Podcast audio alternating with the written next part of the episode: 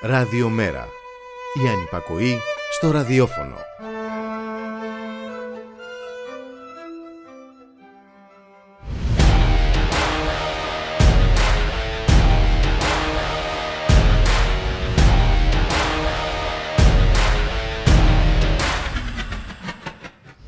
Επί χρόνια παγιδευμένοι στην απάτη του διευρυμένου αμερικανικού ονείρου. Ευκαιρίες υπάρχουν, όλοι μπορούμε να γίνουμε μέλη μιας πολυπληθούς ευημερούσας οικογένειας, να απολαύσουμε τα κατά κόρον προσφερόμενα υλικά αγαθά. Υποκύψαμε στη σαγίνη της κατανάλωσης, εθιστήκαμε στην ηρεμία της επιφάνειας και ξεχάσαμε τα στοιχειώδη, αυτά που καλούμαστε τώρα να ξαναθυμηθούμε και να διεκδικήσουμε από την αρχή τα αυτονόητα. Όπως το δικαίωμα στην εργασία, στις αξιοπρεπείς και ασφαλείς συνθήκες εργασίας, σε μισθούς που θα σου επιτρέπουν όχι μόνο να επιβιώνεις, αλλά να ζεις και να μπορείς να ονειρεύεσαι, να συνεπάρχεις και να βιώνεις αυτά που είναι ανθρωπίνως απαραίτητα, όπως η φιλία, η κατανόηση και η συμπόνια και όχι να ξοδεύεσαι κυνηγώντας την πληθώρα αυτών που στο τέλος της μέρας μένουν αυτά που είναι, πράγματα. Και όλα αυτά που καλούμαστε να ξαναθυμηθούμε δεν εξαντλούνται σε έναν επαιτειακό εορτασμό. Χρειάζονται συνέχεια και συνέπεια. Και προσοχή για να μπορούμε να αντιλαμβανόμαστε τα τείχη που κτίζονται σιγά σιγά γύρω μας ανεπαισθήτως όπως έχει γράψει ο Κωνσταντίνος Καβάφης που έφυγε μια μέρα σαν και αυτή από τη ζωή το 1933. Και ας θυμηθούμε αυτό το ποίημα χωρίς περίσκεψη, χωρίς λύπη, χωρίς εδώ, μεγάλα και υψηλά τριγύρω μου έκτισαν τύχη. Και κάθομαι και απελπίζομαι τώρα εδώ. Άλλο δεν σκέφτομαι. Το νου μου τρώγει αυτή η τύχη. Διότι πράγματα πολλά έξω να κάνω ήχουν. Α, όταν έκτιζαν τα τείχη, πώς να μην προσέξω. Αλλά δεν άκουσα ποτέ κρότων κτιστών ή ήχων. Ανεπαισθήτως με έκλεισαν από τον κόσμο έξω.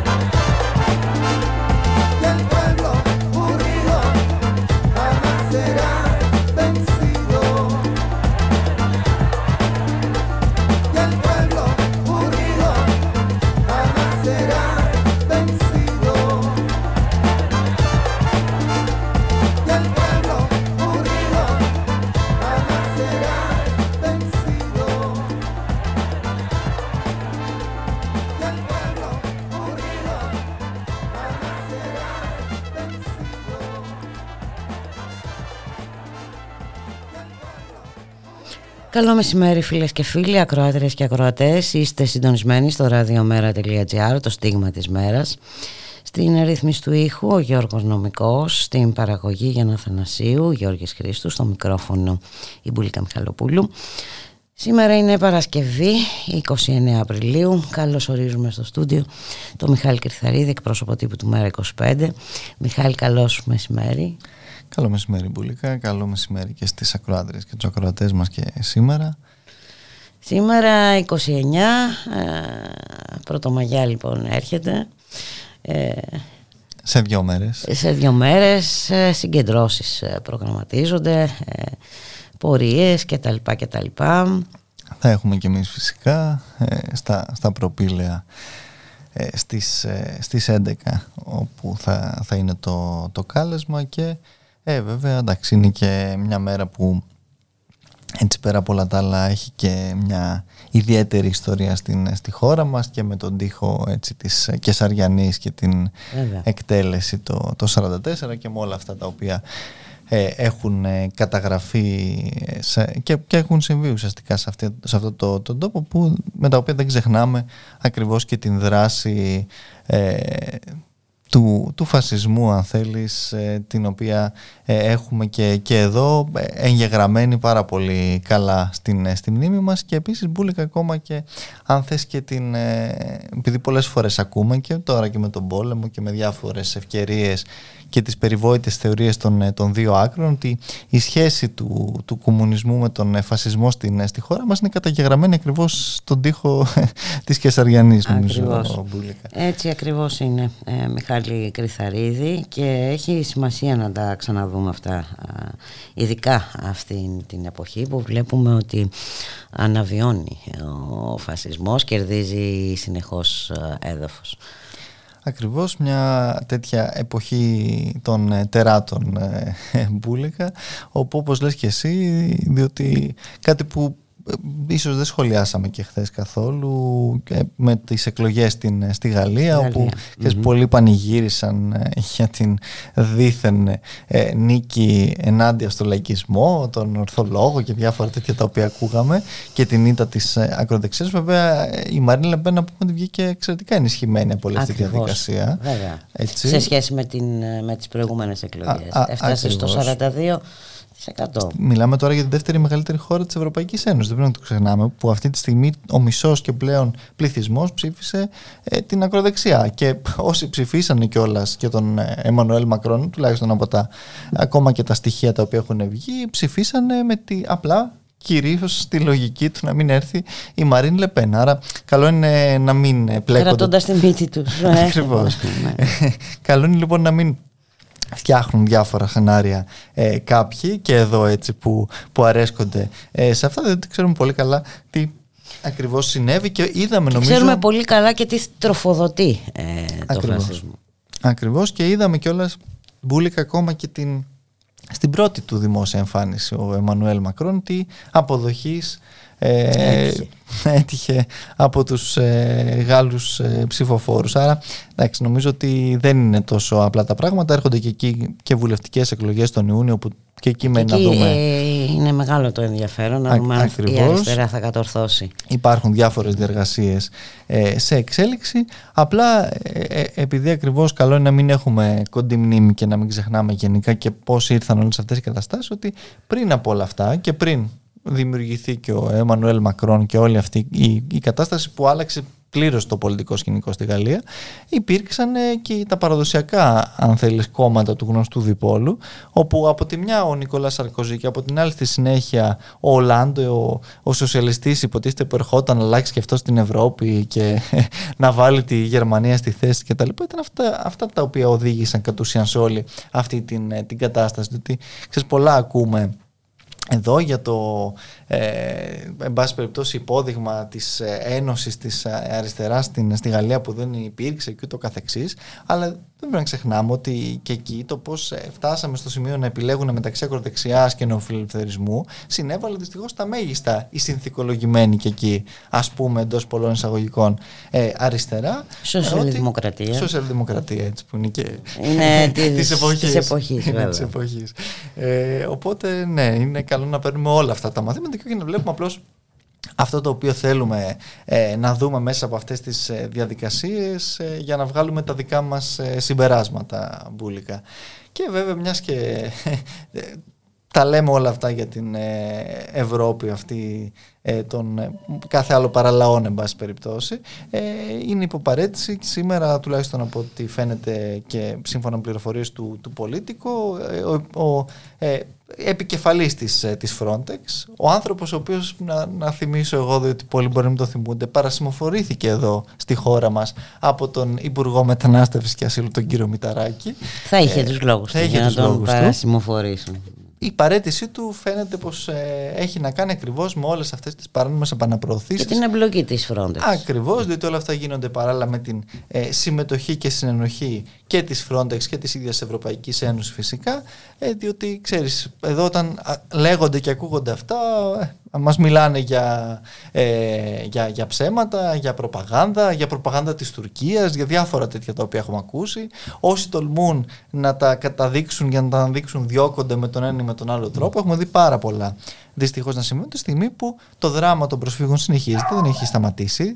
Δεν είναι οι πρόσφυγες αυτοί οι πρόσφυγες που έρχονται από την Ουκρανία και η Δύση εκεί δείχνει, εν πάση περιπτώσει. Την... Έδειχνε στην αρχή. Τώρα δεν ακούμε κουβέντα όμως. Ακριβώς. Ε, τι γίνεται; Διότι και εκεί ξέρεις, η υποκρισία κράτησε λίγο. Δεν ναι, είναι, ναι. είναι γνωστά αυτά, προφανέστατα. Ε, και ε, ήδη και εκεί, όπως λες και εσύ, υπάρχουν πάρα πολλά θέματα και η Πολωνία που ζητάει κονδύλια, ε, διότι προφανώς η αρρωγή και η αγάπη και η αλληλεγγύη της δεν μπορεί να σταθεί ε, χωρίς ε, αυτά. Είναι πολλά τα ζητήματα που και εκεί ανακύπτουν, έχεις απόλυτο δίκιο, αλλά σε κάθε περίπτωση δυστυχώς πάντα το, το δράμα αυτών των ανθρώπων παραμένει το ίδιο τη στιγμή που ε, κάποιοι άλλοι προωθούν διαρκώς όλες αυτές τις ε, καταστάσεις, τους συμπεριλιστικούς πολέμους, όλη αυτή την ακόμα και απομίζηση. Ο Biden θέλει να στείλει και άλλη ναι, ναι. βοήθεια και τη στιγμή που εγκρίθηκε και στη Γερμανία, στο Γερμανικό Κοινοβούλιο, η αποστολή ε, ε, βαρέως, οπλισμού. Ακριβώς, οπλισμού. Άρα, λοιπόν, άρα ε, νομίζω ότι πια είναι ξεκάθαρη η,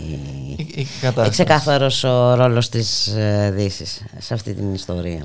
Ναι, και δεν είναι σίγουρα Έφτασε η Γερμανίδα Υπουργός Άμυνας να, ότι, να πει ότι η Ρωσία δεν ανήκει στον κατάλογο των πολιτισμένων ε, χωρών. Εντάξει, ναι, η Γερμανία με την ιστορία που έχει προφανώς έχει και κάθε δυνατότητα μπουλικα να, να λέει τα όσα λέει. Εντάξει, το, το ζήτημα είναι ότι δυστυχώς το, το δράμα παραμένει. Ακριβώς. Ε, ο πόλεμος, ένας πόλεμος συνεχίζεται. Ε, άνθρωποι χάνουν τη ζωή τους, άνθρωποι ε, αναγκάζονται να εκτοπιστούν, άνθρωποι και από τις δύο πλευρές έτσι, γιατί θύματα δεν έχει μόνο μία πλευρά έχει και, και η άλλη πλευρά. Σαφώς. Και είναι δυστυχώς αυτή καταστροφή. η φρίκη, η καταστροφή ε, σε όλες τις, τις, ε, τις εκφάνσεις. Και το, το χειρότερο από όλα ξαναλέω είναι πως δεν φαίνεται να έχει ε, τελειωμό και σταματημό όλη αυτή η διαδικασία. Και κανείς δεν μιλάει σοβαρά για τις τρομερές συνέπειες που έχει αυτή, αυτός ο πόλεμος και, και που θα έχει και στο μέλλον και ε, όσο συνεχίζεται τα πράγματα θα γίνονται ακόμη δυσκολότερα. Εδώ πολύ καλά καλά δεν ξέρουμε... Σε ό,τι αφορά την ενεργειακή κρίση, σε ό,τι αφορά την επιστημιστική κρίση. Έτσι και, και, και εδώ ακριβώς καλά καλά δεν ξέρουμε ε, το τι, τι θα κάνει η χώρα μας σε, λίγο καιρό και πώς θα, θα αποπληρώσει τις ε, σχετικές ε, προμήθειες φυσικού αερίου. Είναι πάρα πολλά τα ζητήματα τα οποία υπάρχουν.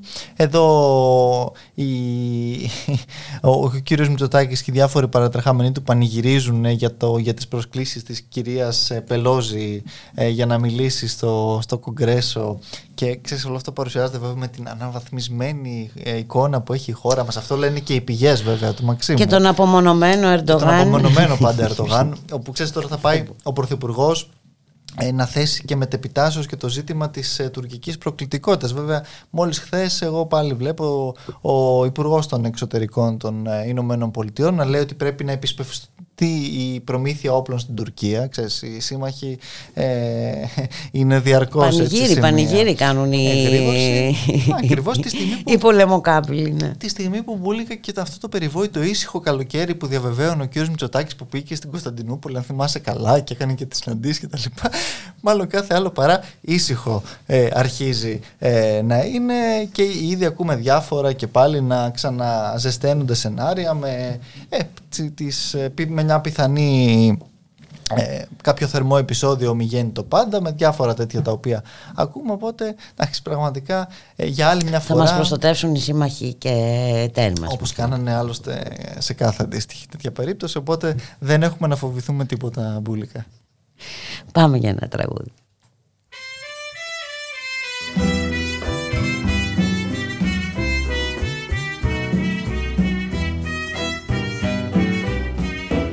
dos gardenias para ti, con ella quiero decir, te quiero, te adoro, mi vida. Ponle todas tu atención, que serán tu corazón y el mío. Dos gardenias para ti que tendrán todo el calor de un beso, de esos besos que te di y que jamás te encontrarán en el calor de otro querer. A tu lado vivirán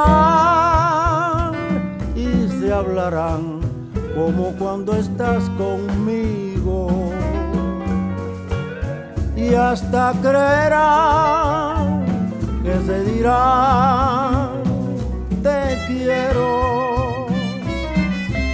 Pero si un atardecer las gardenias de mi amor se mueren, es porque han adivinado que tu amor me ha traicionado porque existe otro querer.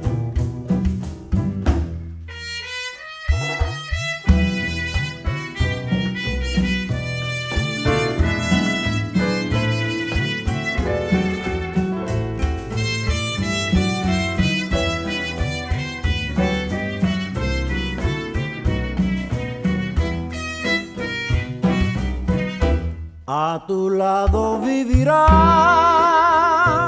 y se hablarán solo cuando estás conmigo. Y hasta creerán que se dirán te quiero. Pero si un atardecer las gardenias de mi amor se es porque han adivinado que tu amor me ha traicionado porque existe otro querer.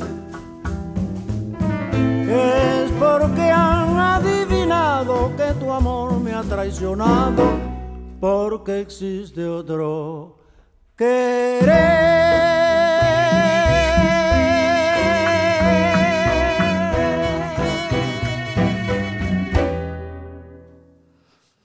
Ραδιομέρα.gr, 12 και 19 πρώτα λεπτά. Εδώ ο Γιώργος μας ταξιδεύει αλλού, Μιχάλη Ξηταρίδη. μας πάει αλλού. Έτσι. Ε, με Σε... τις μουσικές του επιλογές. Στη σωστή πλευρά της ιστορίας. Μπράβο. ε, πράγματι. Ε, Μπούλικα παράλληλα να πούμε εδώ ότι συνεδριάζει και το Υπουργικό Συμβούλιο σήμερα. Έτσι. Ε, βέβαια αυτό δεν ταιριάζει καθόλου με, το, με τα ακούσματά μας, αλλά εντάξει. Ε, με πλούσια ατζέντα κιόλας από ό,τι διαβάζω. Και μάλιστα μέσω τηλεδιάσκεψης. Δεν ξέρω, μάλλον προφανώς έχει φύγει δύο κ. Μητσοτάκης για το επόμενο τριήμερο. έρχεται. Ε, σωστά, έρχεται και Οπότε, Πρωτομαγιά, βέβαια. Λογικά είναι αυτό. Μεταξύ πάρα πολλών. Έχει μείνει κάτι άλλο να διαλύσουν. Τι, τι έχει απομείνει, δηλαδή. γιατί, έχει, τι έχει, είναι στο πρόγραμμα; Έχει πλούσιο μενού, αν θέλεις. Ξέρεις τώρα από τους τίτλους και μόνο δεν καταλαβαίνουμε ακριβώς τι θα διαλύσουν από το κάθε ένα από αυτά. Πάντως μεταξύ πολλών άλλων βλέπω ας πούμε, και ένα νομοσχέδιο για τη δικαστική αστυνομία. Μάλλον θα, θα την κάνουμε, θα, θα, κάνουμε νέα launch έτσι, δικαστική, νοσοκομιακή και το καθεξής. είναι... Νομίζω ότι πρέπει να κάνουν και μια ενεργειακή ναι. αστυνομία. Ναι. Έτσι, γιατί... Ίσως πρέπει να το δούνε και αυτό. Ναι, πρέπει να το δούνε γιατί... Πάντως η πανεπιστημιακή πήγε πάρα πολύ καλά. Έτσι, οπότε σου λέει το συνεχίζουμε αυτό. Ναι. Πάντως στη Θεσσαλονίκη είναι εγκατεστημένη. Ναι. Και... Όχι πανεπιστημιακή, τα ΜΑΤ. Τα ΜΑΤ, ναι, βέβαια. καθημερινά, τακτικά έχεις απόλυτο δίκιο και βέβαια καθημερινά ωστόσο και οι φοιτητές και οι φοιτήτριες δεν τους αφήνουν ε, σε ησυχία και μάλιστα ακόμα και μέσα στη μεγάλη εβδομάδα πολλές φορές προσπάθησαν να ευνηδιάσουν και τους έχουν εκδιώξει σχεδόν ε, καθημερινά μπουλικα από το χώρο του, του Πανεπιστημίου. Πάντα βέβαια και με τις πλάτες και με τις ε, διοικήσεις εκεί. Ε, ε, Γνωστά είναι. Επιβλέπουν τα μάτια τις εργασίες. Ναι, ως, ε, ως συνήθως. Ε, και ε, παράλληλα Μπούλικα να σου πω ότι ξεκινάει την, ε, την Κυριακή μέσα σε, έτσι και στην ε, την, την Πρωτομαγιά και η, η, η, συλλογή υπογραφών, εμείς στηρίζουμε τη σχετική πρωτοβουλία με το ρεύμα για όλους και, και όλες ναι. για να υπάρξει δημοψήφισμα για την κατάργηση του χρηματιστηρίου της ενέργειας. Κάτι το οποίο θεωρούμε εξαιρετικά σημαντικό, εμείς το έχουμε επισημάνει πάρα πολλές φορές βλέπουμε ότι έχουν αρχίσει και ψελίζουν διάφορα και κάποιοι για τροπολογίες για, για να μην ρήτρα να, για να ναι. πληρωθεί η ρήτρα να προσαρμογεί. Να, θυμίσουμε ότι το ΜΕΡΑ25 είχε καταθέσει... Καταρχάς αυτό ακριβώς έχει καταδεθεί εδώ από τις 6 Απριλίου ήδη τροπολογία για να μην γίνονται διακοπές του ρεύματος, ακριβώς μέχρι, ε, και τις, μέχρι και το τέλος Ιουνίου ε, η οποία Παρ' όλα αυτά έχει αγνοηθεί από όλους αυτούς που σήμερα μας μιλάνε για τις ρήτρες αναπροσαρμογής και τα σχετικά, οι οποίες βέβαια επίσης να θυμίσουμε ότι είχαν ε, νομοθετηθεί και πάλι επί ε, των ε, ημερών των ας πούμε προοδευτικών ε, διακυβερνήσεων. Εν περιπτώσει, επειδή υπάρχει μια συζήτηση ότι ναι, μεν ε, ακολουθώντας τις οδηγίες της ναι, Ευρωπαϊκής ναι. Ένωσης είχε προχωρήσει η σχετική νομοθέτηση. Ναι, για το χρηματιστήριο της ενέργειας αλλά δεν ε, ε, τέθηκε σε εφαρμογή. Σε πλήρη εφαρμογή και ήρθε η Νέα ναι. Δημοκρατία. Όταν υπάρχει λοιπόν το έδαφος, δεν μπορώ να το καταλάβω αυτό. Εντάξει, όταν υπάρχει το έδαφος, ναι μπορεί να καλλιεργηθεί από οποιονδήποτε και σε οποιαδήποτε στιγμή. Μπορούν να το δουν σε λίγο κιόλας ε, ήδη βασικά στο κανάλι του Μέρα 25 στο YouTube, αλλά σε λίγο και σε όλα τα, τα σχετικά μέσα. Ένα βίντεο το οποίο βγάζουμε σήμερα ακριβώς στηρίζοντας εξ αφορμή και στήριξη αυτής της πρωτοβουλίας ε, που ξεκινάει την Κυριακή με τη συλλογή υπογραφών, όπου στην αρχή του βίντεο φαίνεται και ο κύριος Τσίπρας και ο κύριος Σταθάκης, που τότε όταν στείνανε το χρηματιστήριο της ενέργειας, μιλώντας στο ΣΕΒ, μιλώντας σε όλα αυτά τα ευαγή τα γνωστά ιδρύματα, ε, έκαναν λόγο για τις φοβερές και τρομερές ευεργεσίες που θα έχουν μέσα από το χρηματιστήριο της ενέργειας οι πολίτες, οι καταναλωτές, οι βιομήχανοι, οι επιχειρηματίες και το καθεξής. Όλοι μαζί. Για το πώς η αγορά, ξέρεις, τα, τα ίδια. Θα δηλαδή, αυτορυθμιστεί και τα, τα λοιπά. Τα, ίδια, τα οποία όπως φαίνεται και πάλι στο βίντεο, τα λέει μετά ο κ. Χατζηδάκης και ο κ. Μητσοτάκης. Στην ίδια ε, ρητορική και γραμμή για το πώς δεν θα βλέπαμε μειώσεις λογαριασμούς μας και τι, ε, ότι δεν γίνεται κοινωνική πολιτική μέσα από αυτά και ούτω καθεξής. Ε, τώρα δυστυχώς ερχόμαστε να πληρώσουμε όλα αυτά Οπότε, καλό είναι κάποιοι να μην νομίζουν ότι έχουμε κοντή μνήμη ε, και ότι έχουμε ξεχάσει ε, το τι ε, έχει και αν συμβεί. Το, και αν νομίζουν και αυτό, εμείς οφείλουμε να τους ναι, ε, επαναφέρουμε. Ακριβώς. Διότι εντάξει, ε, εδώ τα πράγματα είναι πολύ καθαρά, δεν χωράνε ίξει αφήξεις. Και εγώ να σου πω πολύ ότι ακόμα και, και να το έκανε τότε η κυβέρνηση του ΣΥΡΙΖΑ. Ωραία, πες, νομοθέτησε το χρηματιστήριο, τη ρήτρα, όλα αυτά. Αλλά δεν είχε πρόθεση να Ωραία. περάσει. Τώρα, γιατί δεν αναλαμβάνει μια μία δέσμευση να πει ότι εγώ τώρα που ζητάει και την ψήφο έτσι ακριβώς του, του, του ελληνικού λαού για προοδευτική διακυβέρνηση για οτιδήποτε να πει ότι εγώ θα καταργήσω. Ακόμα και ευρωπαϊκή οδηγία και ό,τι είναι αυτή τη στιγμή βλέπουμε ποια είναι η κατάσταση οι πολίτες δεν μπορούν να πληρώσουν το ρεύμα τους δεν, δεν βγαίνει αυτό το πράγμα θα καταργήσω όλο αυτό ε, το έσχος το οποίο λειτουργεί καθαρά και ξεκάθαρα υπέρ πολύ συγκεκριμένων συμφερόντων και σε καμία περίπτωση υπέρ των καταναλωτών, του ελληνικού λαού, των ε, μικρομεσαίων επιχειρήσεων, οποιοδήποτε. Άρα δεν είναι έτσι, ούτε εκεί βλέπουμε κάποια ωστόσο προθυμία. Άρα προφανώς εδώ τα πράγματα ε, είναι πολύ πιο απλά από όσο φαίνονται. ε, τώρα δεν μπορώ να μην θυμηθώ και το χαράτσι του έμφυα. Ναι, το οποίο πέρασε που και ήταν, αυτό. Ναι, ναι, ήταν χαράτσι και τα λοιπά και έπρεπε να καταργηθεί και έχει γίνει καθεστώς. Έτσι ακριβώς ε, και, και συνεχίζουμε με, με, με όλα αυτά και το ζήτημα είναι ότι ε, πλέον μιλάμε όμως για μια κατάσταση όπου ξέρεις έχει, έχει φτάσει πραγματικά η κοινωνία στο μη περαιτέρω δηλαδή δεν υπάρχουν ε, τα περιθώρια ακόμα και τον, στα πρώτα χρόνια αν θες των, των μνημονίων, της κρίσης κτλ. Εντάξει υπήρχε ένα περιθώριο Προφανώς κακός και κάκιστα έγινε όλη αυτή η σφαγή την οποία ζήσαμε όλοι και με τις γνωστές συνέπειες για τη μεγάλη, αν θες, κοινωνική πλειοψηφία. Αλλά, εν πάση περιπτώσει, δεν ήταν μια κοινωνία που έβγαινε από 12-13 χρόνια κρίσης, αφέμαξης κ.ο.κ. Τώρα εδώ μιλάμε για αυτή την κατάσταση. Και προφανώς δεν υπάρχει κανένα τέτοιο περιθώριο για τίποτε παραπάνω.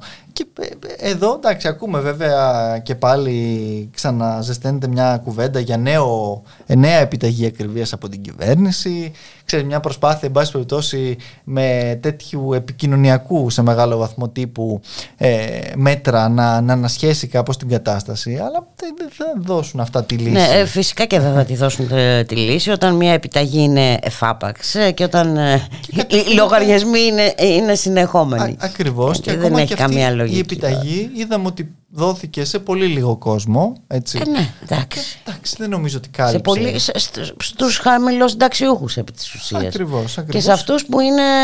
Που λαμβάνουν το ΚΕΑ. Στο όριο της φτώχειας. Ναι. Ε, που, ή κάτω από το όριο τη φτώχεια. Που μιλάμε τώρα για ποσά που στους χαμηλούς συνταξιούχου ήταν 200 ευρώ και σε αυτούς που λαμβάνουν το ΚΕΑ ήταν δύο φορές το, το, το επίδομα το οποίο λαμβάνουν. Που πολλοί από αυτούς μπορεί να λαμβάνουν και 80 ευρώ, ας πούμε, επίδομα. Δηλαδή, μιλάμε για, για ποσά τα οποία προφανώς καταλαβαίνουμε ότι δεν έχουν καμία σχέση με τις ε, με τις ανάγκες εκεί έξω και με τους λογαριασμούς που λαμβάνουν αυτές τις μέρες οι πολίτες και τρίβουν ε, τα μάτια τους με όλα αυτά τα οποία ε, βλέπουν. Και εδώ τα πράγματα, ξαναλέω, είναι πολύ απλά πεδίο δόξης λαμπρό για οποιονδήποτε θέλει είτε να καταργήσει τη ρήτρα να προσαρμογήσει το οτιδήποτε άλλο να συνυπογράψει ακριβώς όλη αυτή την πρωτοβουλία για να καταργηθεί το χρηματιστήριο της ενέργειας. Και βέβαια και το άλλο ζήτημα μπουλικα το, το ζήτημα της εθνικοποίησης της ΔΕΗ που και αυτό είναι κάτι που πρέπει να μας απασχολήσει διότι δεν μπορούμε να μιλάμε επίσης με, με όρους ε, κοινωνικού συμφέροντος όταν παραμένει η ΔΕΗ και τα δίκτυα επίσης ενέργειας σε ιδιωτικά χέρια, με ό,τι έχουμε Υπάρχει δει. Υπάρχει και το άλλο, έτσι, ότι ετοιμάζονται να ιδιωτικοποιηθούν και τα δίκτυα ίδρυυση. Ναι, ναι. Ε, Μιας και ήταν τόσο πετυχημένο το μοντέλο στην ενέργεια, που ακόμα και μέσα στις γιορτές πάλι Είχαμε κι άλλα. έχουμε ε, κάθε λόγο να στο... φέρουμε στο φως ε, αυτά τα, τα αιτήματα. Τέλος πάντων, νερό και ενέργεια δεν μπορεί παρά να είναι μόνο δημόσια αγαθά. Και, να νομίζω... λειτουργούν ε, και από, ε, από το δημόσιο φορέα. Τελείως. Και, και νομίζω, Μπούλικα, ότι θα είναι και αιτήματα και μεθαύριο και στην Πρωτομαγιά, διότι η εργατική τάξη είναι αυτή που ως επιτοπλίστων ακριβώς υποφέρει όλες αυτές τις, ε, τις πολιτικές επιλογές και κατευθύνσεις και ξαναλέω ότι επίσης σε καμία περίπτωση δεν μπορεί να κρυφτεί κανένας πίσω από οτιδήποτε, πίσω από τις Βρυξέλλες, πίσω από πουθενά. Να σου πω ότι ακόμα και χώρες της Ευρωπαϊκής Ένωσης όπως η Γερμανία που έχουν σωματώσει σχετική οδηγία έχουν φροντίσει να μην περνάει το 100% της ενέργειας αλλά να πρέπει μόνο το 20%, μέσα από αυτό το ε, ψεύτο χρηματιστήριο. Εδώ γιατί πρέπει διαρκώς να είμαστε πρωτοπόροι να πρωτοτυπούμε σε όλα αυτά τα οποία έχουν τις χειρότερες και τραγικότερες επιπτώσεις στη μεγάλη κοινωνική πλειοψηφία, αυτό είναι κάτι που μόνο ο Αν κύριος... δεν κάνω λάθος και η Ισπανία και η Πορτογαλία στην Ευρωπαϊκή Ένωση είναι. Ναι, μάλλον έτσι ε, τουλάχιστον. από ό,τι θυμόμαστε. Ναι. ε, απλά προφανώς εδώ ε, κάποιοι διαρκώς θέλουν να το παίζουν ε, ξέρεις, οι καλύτεροι των, ε, των μαθητών αλλά βέβαια πάντα στα αφεντικά τους έτσι όχι σε καμία περίπτωση να προσφέρουν μια υπηρεσία ε, στους, ε, στους πολίτες και στον τόπο. Και εν πάση περιπτώσει τα προβλήματα είναι τόσο μεγάλα που ε, δεν μπορεί να διορθωθούν με μπαλώματα.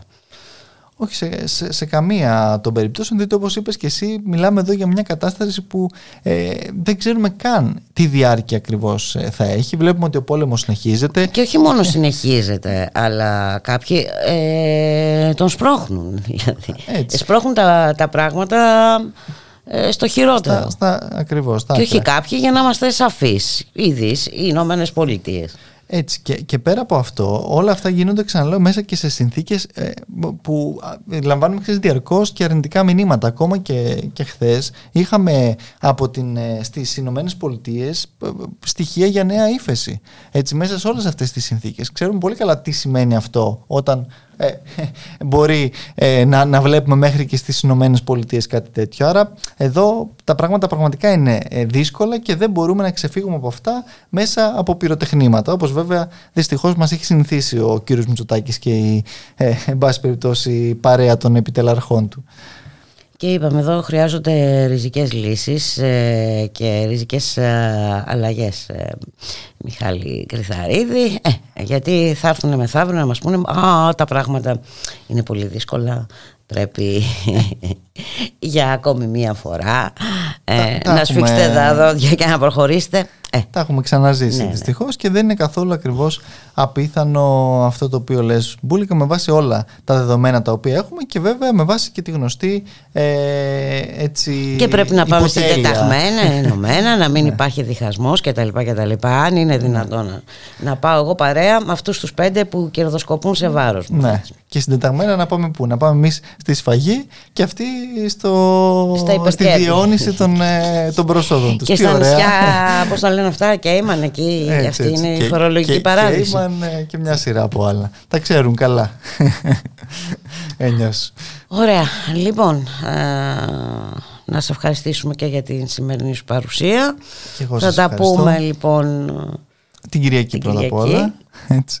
Θα τα πούμε ακριβώς ε, με όλους και όλες ελπίζουμε και από εκεί και έπειτα την Τρίτη φαντάζομαι. Την Τρίτη. Γιατί απεργία. Τη Δευτέρα. Ακριβώς. Γεια σας. Γεια χαρά.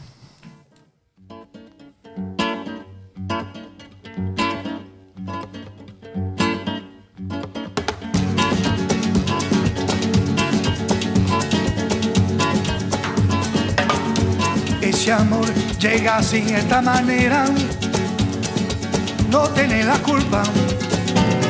Caballo le dan sabana porque muy despreciado, por eso no te perdono llorar. Ese amor llega así, esta manera, no tiene la culpa. Amor de compra y venta, amor del pasado. Ven, ven, ven, ven, ven,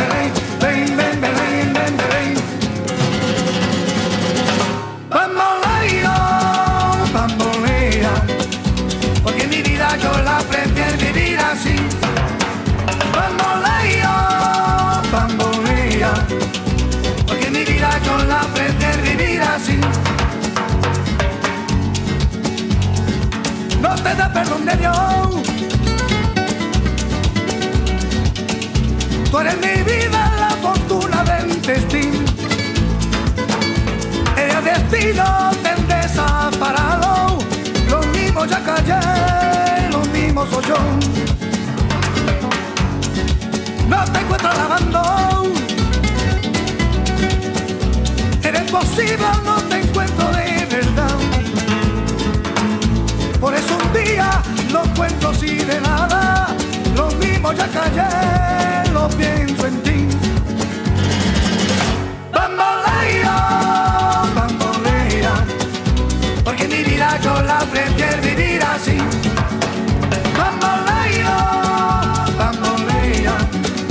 porque mi vida yo la prefiero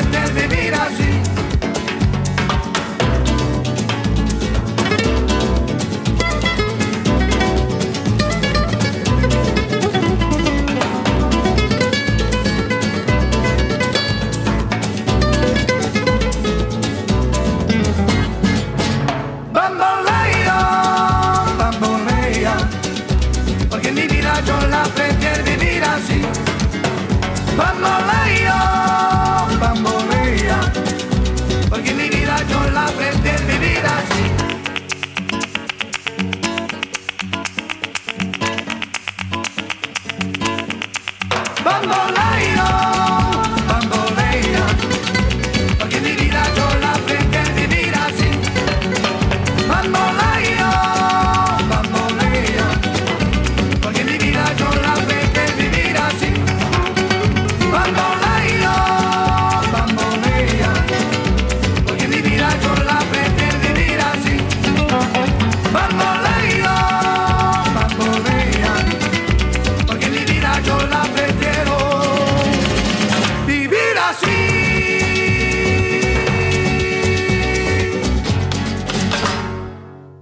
Ραδιομέρα.gr 12 και 35 πρώτα λεπτά στον ήχο Γιώργος Νομικός στην παραγωγή Γιάννα Θανασίου στο μικρόφωνο η Μπουλίκα Μιχαλοπούλου πάμε ε, στο λιμάνι του Πειραιά να συναντήσουμε τον Μάρκο Μπεκρή, πρόεδρο της ΕΝΕΔΕΠ. Οι εργαζόμενοι αποφάσισαν τη συνέχεια της ε, απεργίας τους μέχρι να ικανοποιηθούν τα αιτήματά τους μετά και το νέο εργατικό ατύχημα με το τραυματισμό ενός 38χρονου συναδέλφου τους. Καλώς σας μεσημέρι κύριε Μπακρή πρόεδρος ΕΝΕΔΕΠ και, και πρόεδρος βέβαια και του Εργατικού Κέντρου Πειραιά.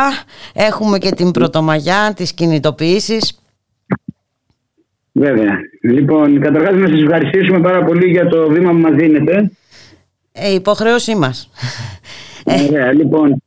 Καταρχάς ε, να ξεκινήσουμε από το γεγονός ότι πάλι προχθές τα ξημερώματα είχαμε ένα παρο... λίγο θανατηφόρα ατύχημα γιατί από το ύψος το οποίο έπεσε ο συνάδελφός μας ε, ήταν 12 μέτρα, πράγμα το οποίο σημαίνει ότι θα μπορούσε να ήταν ένα ακόμα μοιραίο δυστύχημα.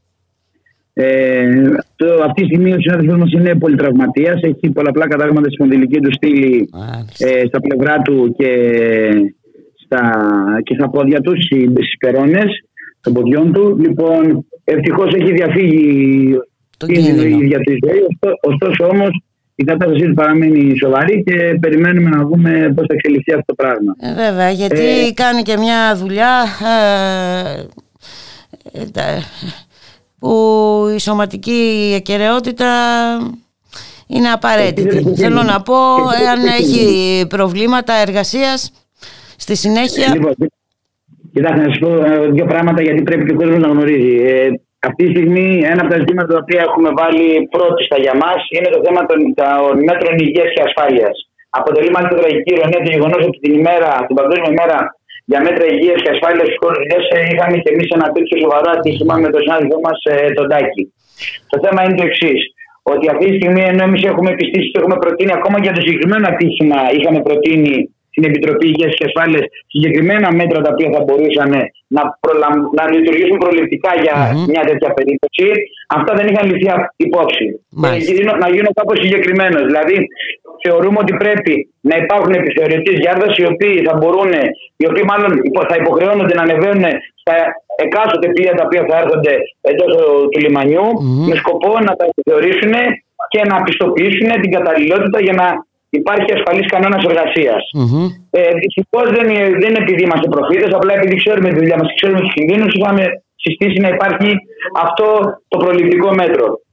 Ο εργαζόμενο μας, ο συνάδελφός μας ήταν. Ε, ε, τηρούσε όλα τα μέτρα υγείας και ασφάλειας. Μάλιστα ήταν και δεμένος, επειδή δούλευε σε ύψος με ζώνη ασφαλείας. Mm-hmm. Και επειδή ήταν σάπιο το προστατευτικό κυκλίδωμα, κόπηκε και έπεσε από αυτό το ύψος. Ε, αυτά τα ζητήματα καταλαβαίνετε ότι είναι ζητήματα τα οποία πρέπει να εντάσσονται και να λύνονται και να ξεκαθαρίζονται ε, μέσα από συλλογικές συμβάσεις εργασίας, μέσα από το γεγονός ότι παρά τη δουλειά την οποία κάνουμε, που η ζωή μας κάθε μέρα δεν σε κίνδυνο, δεν είμαστε ασφαλισμένοι στα βαρέα και αντιγυνά επαγγέλματα και δεν είμαστε γιατί εδώ πέρα δεν τηρεί τον νόμο. Μάλιστα. Υπάρχει, υπάρχει αυτή τη στιγμή ο, είναι ξεκάθαρος ο νόμος που εμείς πληρούμε όλες τις προϋποθέσεις να είμαστε ενταγμένοι και να ασφαλιζόμαστε με τα βαρέα και αντιγυνά επαγγέλματα. Και δεν έχουμε εφαρμογή. Μάλιστα. Ναι, παράνομα και καταστατικά. Όπως συγγνώμη, είναι έκνομο το γεγονός ότι για μια τέτοια εργασία ε, δηλωνόμαστε ως ανειδίκευτοι εργάτες και οι μισθοί μας ε, έχουν ως βάση τον κατώτατο μισθό της ΓΕΣΕ που θα σας πούμε ότι ε, είναι, αποτελεί εγκληματικό ε, λάθος αποτελεί έγκλημα να πάμε να πάρουμε έναν άνθρωπο αυτή τη στιγμή απ' έξω ο οποίος είναι ανειδίκευτος και να τον ανεβάσουμε να εκτελέσει μια τέτοια εργασία. Και ως εκ τούτου το γεγονός ότι δεν πληρωνόμαστε και τα Σαββάτα και τις Κυριακές και τις νύχτες όπως ορίζει η ελληνική νομοθεσία σχετικά με την εργασία σε αυτές ε, τις περιπτώσεις ε, δεν το λαμβάνουμε.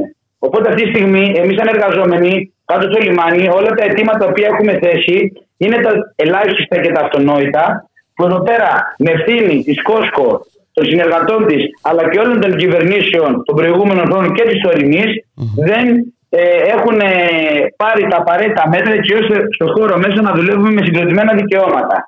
Αυτή η κατάσταση λοιπόν πλέον έχει πέσει στο προχώρητο για τους εργαζόμενους στο λιμάνι. Είναι δηλαδή, προφανές υπάρχει... κύριε Μπεκρή και μάλιστα όταν έχει περάσει αρκετός χρόνος από το προηγούμενο θανατηφόρο έτσι, ναι, δυστύχημα ε, και ε, θα έπρεπε να έχουν ε, γίνει πράξη κάποια πράγματα. Ακριβώς. Έτσι, Ακριβώς. Πέστε μου, πέστε μου, συγγνώμη. όχι, αυτό, αυτό ακριβώς, ότι έχει περάσει καιρός. Ε, ε, και Λοιπόν, το- έχουν περάσει είναι, μήνες. είναι τραγικό ότι καλούμαστε μετά από τόσο καιρό να ξανασυζητάμε αυ- αυτά τα ζητήματα. Έχουν περάσει έξι μήνες από το θάνατο του Δημήτρη. Έχουν γίνει και άλλα σοβαρά ατυχήματα που εμείς τα έχουμε γνωστοποιήσει. Δεν υπάρχει μέρημνα και να σας το πούμε και, απο- να το πούμε και πολύ απλά. Δεν είμαστε διατεθειμένοι να γίνουμε εμείς εδώ πέρα θυσία για να βγάζει δεκάδες εκατομμύρια η Κόσκο και κάθε Κόσκο πάνω στις πλάτες μας και στις ζωές μας. Γι' αυτό ακριβώς το λόγο, επειδή έχουμε δώσει όλα τα περιθώρια, γιατί είμαστε οι πρώτοι που θέλουμε το λιμάνι του Πειραιά, γιατί εμείς από εκεί πέρα βιοποριζόμαστε να, δουλεύει, αλλά να δουλεύει με ασφάλεια για να μπορούμε να γυρνάμε στις οικογένειές μας. Ε, πρέπει πλέον να αναλάβουν ε, και η εργοδοσία και η κυβέρνηση τις ευθύνες τους. Και εδώ οι ευθύνες έχουν όνομα και επώνυμο. Μμμ. Εντάξει, δεν, δεν γίνεται αυτή τη στιγμή να μιλάμε ότι όπως πολυδιαφημίζουν όλοι τους όλα αυτά τα χρόνια το λιμάνι του Πειραιά είναι από τα μεγαλύτερα της Ευρώπης και τα μεγαλύτερα της Μεσογείου να υπάρχουν τέτοιες εργασιακές συνθήκες. Η κατάσταση έχει φτάσει στο απροχώρητο. Έχουμε χτυπήσει τον κόδωνα του κινδύνου εδώ και πάρα πολύ καιρό. Μας εμπέζουν και αυτή τη στιγμή οι εργαζόμενοι είναι αποφασισμένοι ε, να διεκδικήσουν τα ελάχιστα και τα αυτονόητα που θα έπρεπε να είναι. Γι' αυτό το λόγο, επειδή έχουμε χτυπήσει ε, πολλές φορές όπως είπα τον κόδωνα του κινδύνου και έχουμε για να κερδιόμαστε και μεταξύ μας τα μάτια καθαρά, δεν μπορούμε να παίξουμε τη ζωή οποιοδήποτε άλλου συνάδελφου ε, κορώνα γράμματα να μην γυρίσει στην οικογένειά του ή να γίνει, να γίνει σακάτης. Είπαμε ότι μέχρι να μας ικανοποιήσουν τα αιτήματά μας, τα οποία όπως σας είπα είναι τα ελάχιστα και τα αυτονόητα, δεν πρόκειται να εκτελεστούν εργασίες μέσα στο λιμάνι. Σε κάθε άλλη περίπτωση, καταλαβαίνετε ότι η φετινή πρωτομαγιά για μας δεν παίρνει έναν εθιμοτυπικό, έναν εορταστικό χαρακτήρα, αλλά παίρνει ένα χαρακτήρα ουσίας, για- βα- γιατί νιώθουμε ότι οι εργαζόμενοι οι οποίοι ε, δολοφονήθηκαν πριν 136 χρόνια ε, για να έχουμε κατακτημένο το οκτάωρο ή τις συμβάσεις ή τους μισθούς μας ε, δεν μπορούμε να αφήσουμε και εμείς και τις ζωές μας και αυτές τις ζωές που γίνανε και έχουν γίνει πολλές όλα αυτά τα χρόνια ε, να συνεχίσουν. Οπότε για μας η Πρωτομαγιά που ένα τε- πολύ σημαντικό ε, χαρακτήρα και θα τη γιορτάσουμε και θα την τιμήσουμε και θα παλέψουμε ως μέρα αγώνα και διεκδίκησης. Ναι, γιατί ε, γενικά ε, η εργασία ε, και ειδικά τα τελευταία α, χρόνια έχει δεχθεί πολλά α, πλήγματα. Ε, κύριε Μπεκρή, αυτό αφορά και εσάς, ε, αφορά και πολλούς άλλους ε, ε, εργαζόμενους. Οπότε έχετε απόλυτο δίκιο, αυτή η πρωτομαγιά δεν πρέπει να έχει ένα επαιτειακό χαρακτήρα, ούτε και ευκαιριακό ε, θα λέγαμε κύριε Μπεκρή. Ε, οι αγώνες θέλουν συνέχεια και συνέπεια για να μπορούν να έχουν α, αποτελέσματα. Αυτό έχει δείξει η ιστορία τουλάχιστον. Ε, Εγώ θέλω να πω μια τελευταία κουβέντα, γιατί ξέρουμε ότι και η κοινή γνώμη και οι εργαζόμενοι από άλλους κλάδους και η πόλη του Πειραιά και συνολικά η χώρα αντιλαμβάνεται το δίκαιο των ετοιμάτων μας. Αυτή τη στιγμή και από το βήμα μας δίνεται, κάνουμε έκκληση και στην κυβέρνηση και στην Κόσκο να αναλάβουν τις ευθύνες τους και να ικανοποιήσουν τα ε, αιτήματα των εργαζομένων που είναι τα ελάχιστα και τα αυτονόητα. Το λέω και το τονίζω γιατί δεν μπορούμε να πάμε βήμα πίσω από αυτές τις απαιτήσεις οι οποίες είναι αυτά που θα έπρεπε να είναι αυτονόητα. Ακριβώς. Ε, το δυστύχημα είναι αυτό ε, κύριε Μπεκρή ότι καλούμαστε ε, να διεκδικήσουμε πάλι τα αυτονόητα. Ε, ε, ε, εδώ έχουμε φτάσει. Εδώ έχουμε φτάσει και αν είναι δυνατόν να μην είναι αυτονόητο το δικαίωμα ενός εργαζόμενου να έχει ασφάλεια ε, στο χώρο της εργασίας του. Έτσι. Ε, ωραία. Σας ευχαριστώ πάρα να πολύ. Να είσαστε καλά. Ε, περιμένετε κάποια απάντηση ε, από την Κόσκο; Έχει, υπάρχει κάποια έχουμε, δέσμευση; Έχουμε, έχουμε, έχουμε, πει, έχουμε πει και έχουμε κάνει καθαρό αυτό που σας είπα και από εδώ ότι περιμένουμε mm-hmm. η εργοδοσία και με την ευθύνη της κυβέρνησης mm-hmm. να φέρει γραπτός στην πρότασή της όπου θα ικανοποιούνται ε, και θα δεσμεύονται και θα ικανοποιούνται τα αιτήματα των εργαζομένων. Δηλαδή τα βαρέα και ανθυγινά ένσημα, οι προσαυξήσει μας στις νύχτες, τα μέτρα υγείας και ασφάλειας και να υπάρχει μόνιμη και σταθερή δουλειά αυτή τη στιγμή με τον πληθωρισμό να τρέχει εκεί που τρέχει και να μην έχουμε να πληρώνουμε τη διάρκεια του σούπερ μάρκετ.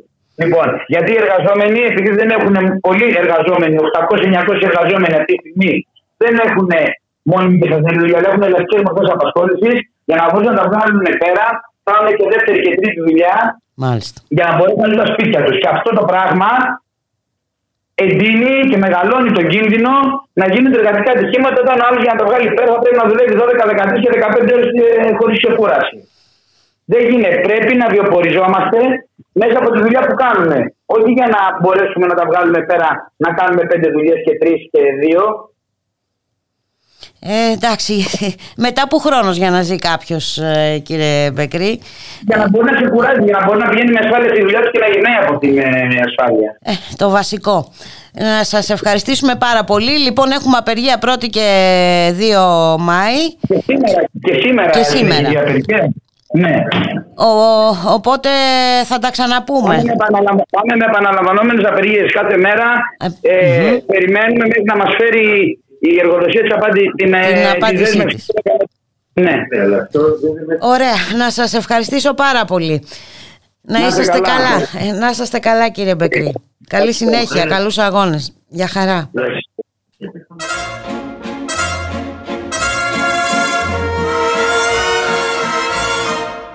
Cet air qui m'obsède jour et nuit, cet air n'est pas né d'aujourd'hui. Il vient d'aussi loin que je viens, traîné par cent mille musiciens.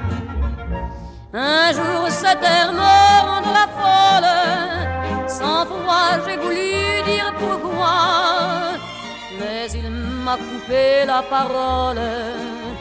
Il parle toujours avant moi et sa voix couvre ma voix. Padam, padam, il arrive en courant derrière moi. Padam, padam, padam, il me fait le coup du souviens-toi. Padam, padam, padam, c'est un air qui me montre du doigt. Et je traîne après moi comme une drôle d'erreur, cet qui sait tout par cœur. Il dit rappelle-toi tes amours, rappelle-toi puisque c'est ton tour. Y a pas de raison pour que tu ne pleures pas, avec tes souvenirs sur les bras. Et moi je revois ce qui reste, mes vingt ans font battre tambour. S'entrebattre des gestes toute la comédie des amours sur cette terre qui va toujours. Padam, padam, padam, des je t'aime de 14 juillet. Padam, padam, padam, des toujours qu'on achète au rabais. Padam, padam, padam des veux-tu en voilà par un paquet. Et tout ça pour tomber juste au coin de la rue, sur l'air qui m'a reconnu.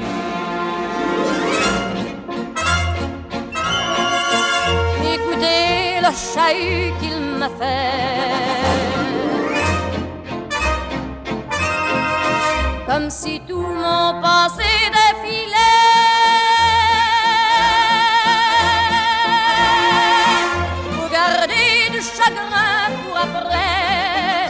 J'en ai tout un solfège sur cette terre qui bat, qui bat comme un cœur